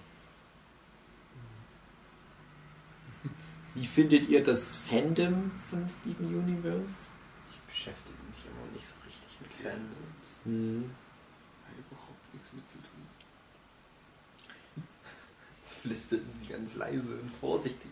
Ja, was man wahrscheinlich jetzt gerade auch nicht im Podcast hört, aber ich habe jetzt letzte Zeit noch viel gehört, dass das wohl teilweise ziemlich aus dem Ruder läuft, das Fandom. Und ich ja, wie sagen ich das? Äh, wie, wie gucke ich jetzt Steven Universe? Ich habe ja gar keine Möglichkeit in Deutschland das legal zu gucken, oder? ich fahre da immer rüber in den USA. Ich lasse mir immer äh, aufgenommene Folgen aus dem Fernsehen per Post schicken. Gen Freunden. Ja, stimmt. Wir leihen uns das dann aus. Genau. Und da stehen manchmal unter diesen VHS-Kassetten Kommentare. Und da schüttel ich manchmal auch nur da kann ich auch nur den Kopf schütteln bei manchen Sachen. Ich habe das Gefühl, das ist auch ein, ein erfreulich schlaues Fandom. Und die haben teilweise echt geile Fan-Theories, die die da unter jede Folge jeweils dann immer mit dazulegen auf Post-its. Aber dann sind auch immer ganz viele solche dummen Hardliner wenn irgendwas in der Folge passiert, was denen nicht so hundertprozentig passt, dann ist es gleich wieder die schlimmste Serie aller Zeiten und Rebecca Schuckers als Schwänze in der Hölle lutschen. Oh Gott, das ist so, bei Adventure Time werden wir dann auf ein ähnliches Problem zurückkommen, aber bei Steven Universe finde ich es fast gerade noch krasser. Und ich frage mich, woher kommt das? Und wie haben sich die Fans da so gesammelt? Was haben die vielleicht vorher auch rezipiert? Oder was sind so die Schnittstellen mit anderen Fandoms? Kann ich aber schlecht einschätzen. Ich bin sonst auch nicht so. Ich halte mich lieber raus. Ich denke halt, wenn irgendwas eine, eine kritische Masse an, an Popularität erreicht hat, dann kommen immer irgendwelche Leute aus irgendwelchen Ecken gekrochen und machen es kaputt. Mm, Das sowieso. Aber wie gesagt, ich bin ansonsten recht stolz auf diese teilweise doch ganz gut reflektierten Meinungen, wo dann auch oft der Versuch unternommen wird, das bisher Gegebene zu sinnvollen Formeln zusammenzupressen. Und wenn du das dann mal so gebündelt irgendwo liest, denkst du, ah, stimmt, da habe ich mir noch gar nicht so die Gedanken drüber gemacht. Ah, ziemlich schlau. Es ist noch nicht ganz das Adventure Time Niveau, aber lass auch erstmal den Leuten noch ein paar Staffeln, wo die dann sammeln können. Ja, unser guter Bekannter, der Stefan Scholz, der Namensgeber für Steven Universe. Der eigentlich schuld ist, dass wir das alles kennen. Ah, ich, ja. ich weiß nicht, ich weiß gerade nicht mehr. der hat es zumindest sehr, sehr er hat's ja, fokussiert, er hat dann sehr heftig, recht früh und sehr heftig dann das Ding abgefeiert. Genau, und der ist da glaube ich auch irgendwie so ein bisschen drin und macht wohl auch mit jemand so einen Podcast auch, Ich glaube glaube, ich. die guckt sich Folgen an und dann reden die da drüber. Let's Hm. reflect. Ja. Gibt's, glaube ich. Ist so ein Ding auf YouTube, weiß ich nicht. mhm. Von Folge zu Folge ge- reviewen. Ja, könnt ihr ja mal angucken. Der heißt da Steve Jobs. Der hat auch mal Apple gegründet. Stefan. Also Jobs mit C-H-O-P-S. Ja, Steve C-H-O-P-Z, genau. Ja, guck da mal rein. Schreib- Ich habe noch nicht Guck reingeguckt. da runter und dann schreibt ihr rein, Grüße vom Nerdship Podcast. Ja, du schuldest uns noch Geld. Ja, ich weiß nicht, also ich, ich denke fast, wir könnten noch sowas wie Top-Folgen auflisten, aber mein Problem ist, ich glaube, ich finde keine Folge richtig schlecht, also richtig schlecht sowieso nicht. Es gibt ein paar Folgen, die finde ich ein bisschen, ja, äh, zum Beispiel diese in, nicht in-Canon Crossover-Folge die- ja, mit finde ich zum Grandpa furchtbar. die finde ich sehr grenzwertig. Die mögen komischerweise sogar die Fans ganz gerne. Ich denke mir auch nur, also das hättet ihr mal lieber lassen sollen. Also wenn es wirklich nur als äh, das war doch Das war ein April-Scherz, ja. Ja. wenn du es als das anguckst, da kannst Ja, du unter Umständen auch drüber lachen, aber ja. Ja, hätte, Oh, es ja, trotzdem lieber nicht. Lieber nicht. Wenn ich da bedenke, die hätten eine reguläre Folge mit der Manpower Ja, ja, produzieren können, hätte ich lieber die gesehen. Ich finde, das fühlt sich auch immer komisch an. Das ist wie das Star Wars Holiday Special, wo ich nicht weiß, wo muss ich denn das jetzt einordnen? Das ist absolut in Canon, oder? Immer Hm. noch. Also wenn eine Serie wie SpongeBob oder so solche Sachen macht, dass dann halt mal eine Folge in der Steinzeit spielt oder was, dann ist das was anderes. Aber bei Steven Universe eine Serie, die einen ganz klaren roten Faden hat, wenn dann auf einmal eine Folge zwischendurch nicht reinpasst, dann ist das nicht mal so. ärgerlich.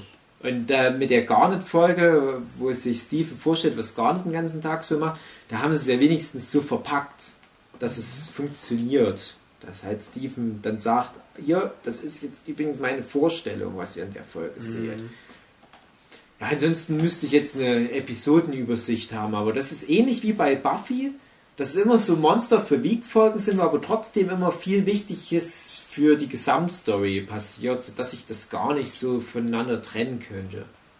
Ich, also ich habe es auch gerade gemerkt, so beim so überlegen, ich habe dann immer irgendwelche besondere Momente, aber die funktionieren nur, wenn man die Folgen davor auch gesehen hat. Das Ja. Ist dann, ja, es geht alles irgendwie ineinander über. Das ist Also man wird belohnt. crank. Ja, Man wird belohnt, wenn man die Serie anguckt. Ja. Dass es immer wieder so schöne kleine Momente gibt. Mhm. Ja, wie gesagt, diese Schneesturmfolge, die fällt mir auf Anhieb ein als besonders positiv. Das Staffelfinale da.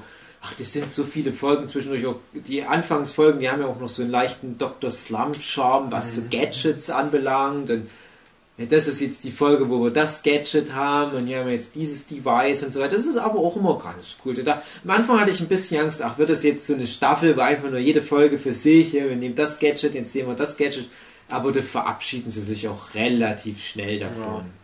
Und selbst diese Gadget-Dinger werden eigentlich auch ganz gut integriert in das Gesamtding. Also eine der ersten Folgen ist ja auch, wo Stephen lernt, wie man das Shape-Shifting macht, indem er seine Finger in Katzen verwandelt. Mhm.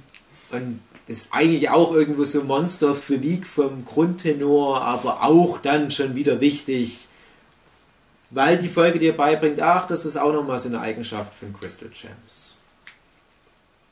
Die Folge über Onion, dieses Klonen-Zauberstab. Mm. Die wird jetzt auch schon so rückwirkend betrachtet ein bisschen out of order oder wie ich sagen soll. Ein bisschen sehr speziell, aber die hat natürlich auch was. Onion ist sowieso cool. Auch schön, dass Steven Universe immer so kleine Sachen einbaut, die auf vorherige Folgen verweisen. Und in der Folge ist es so, da hat Onion so einen Motorroller, den er irgendwie eine Folge vorher gewonnen hat. Mhm. Hm, und dann immer so Kleinigkeiten. Das finde ich immer schön die vergessen halt nicht, was passiert. Das ist nicht so dieses Simpsons-Phänomen, mhm. nach jeder Folge wird bei jedem der Kopf geblitzt, Dings, sondern oh, auch immer mal so Running Gags mit diesem Helikopterhund und so weiter. Schon cool.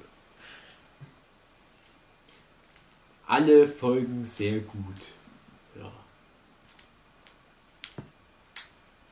Ja. Ich würde mal sagen, fast, da können wir ja mal irgendwann mal noch eine Fortsetzung machen, wenn, was weiß ich, Staffel 3 fertig ist. Staffeln später. Ja.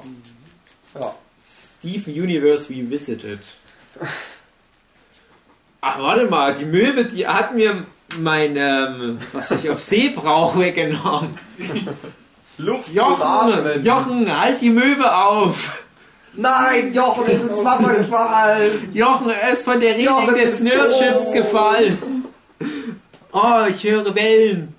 Wookie spielt dann mal hier Wellengeräusche ein. Ich höre Wellen. Oh, Delfine, wunderschön. Oh, sie, oh, sie fressen Jochen. Nein! Jochen, verwandel dich! Ah, Siehst du, Steve, Jochen verwandelt sich in einen wunderschönen Schmetterling Knochen. und fliegt. Flieg, Jochen! Schön, Jochen, mach's gut. Ich hoffe, du kannst über den weiten Ozean fliegen, um Schmetterlingszeugs zu machen, ohne zu sterben. Aber eigentlich ist mir egal, was mit Jochen passiert. Ja. ja.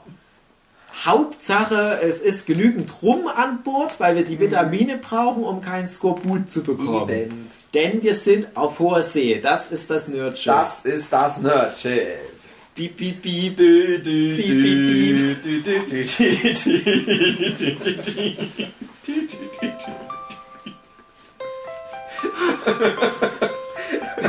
Und so flogen sie davon in ihrem Podcast UFO. Und liefen, ließen den Ärmelkanal hinter sich.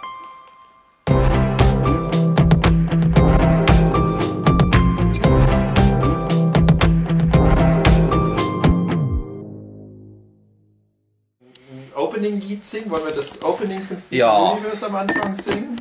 Singt alle mit, Kinder. Wollen wir, dass jeder von uns ein Crystal Gem ist? Sagen wir dann die Crystal Gem Namen oder sagen wir unsere eigenen Namen? Dann müssen wir mal kurz Oder wir dichten es kurz um. Garnet, könnte Jochen sein. Jochen, Amethyst, na Amethyst sind Hugenschütt. Das Hugi. Oder wir singen einfach das ganz normale Lied. Ähm, nee, ja, wir singen es ganz normal. Okay. Singen wir das ganz am Anfang? Jochen Hugenschütt und Dave. Würde passen. Jochen Hugenschütt und Dave. Und der Stefan. Stefan! Ja, hier müssen wir nochmal einen Stefan für einen Gast einspielen. Und Steve Jobs. Und Steve Jobs.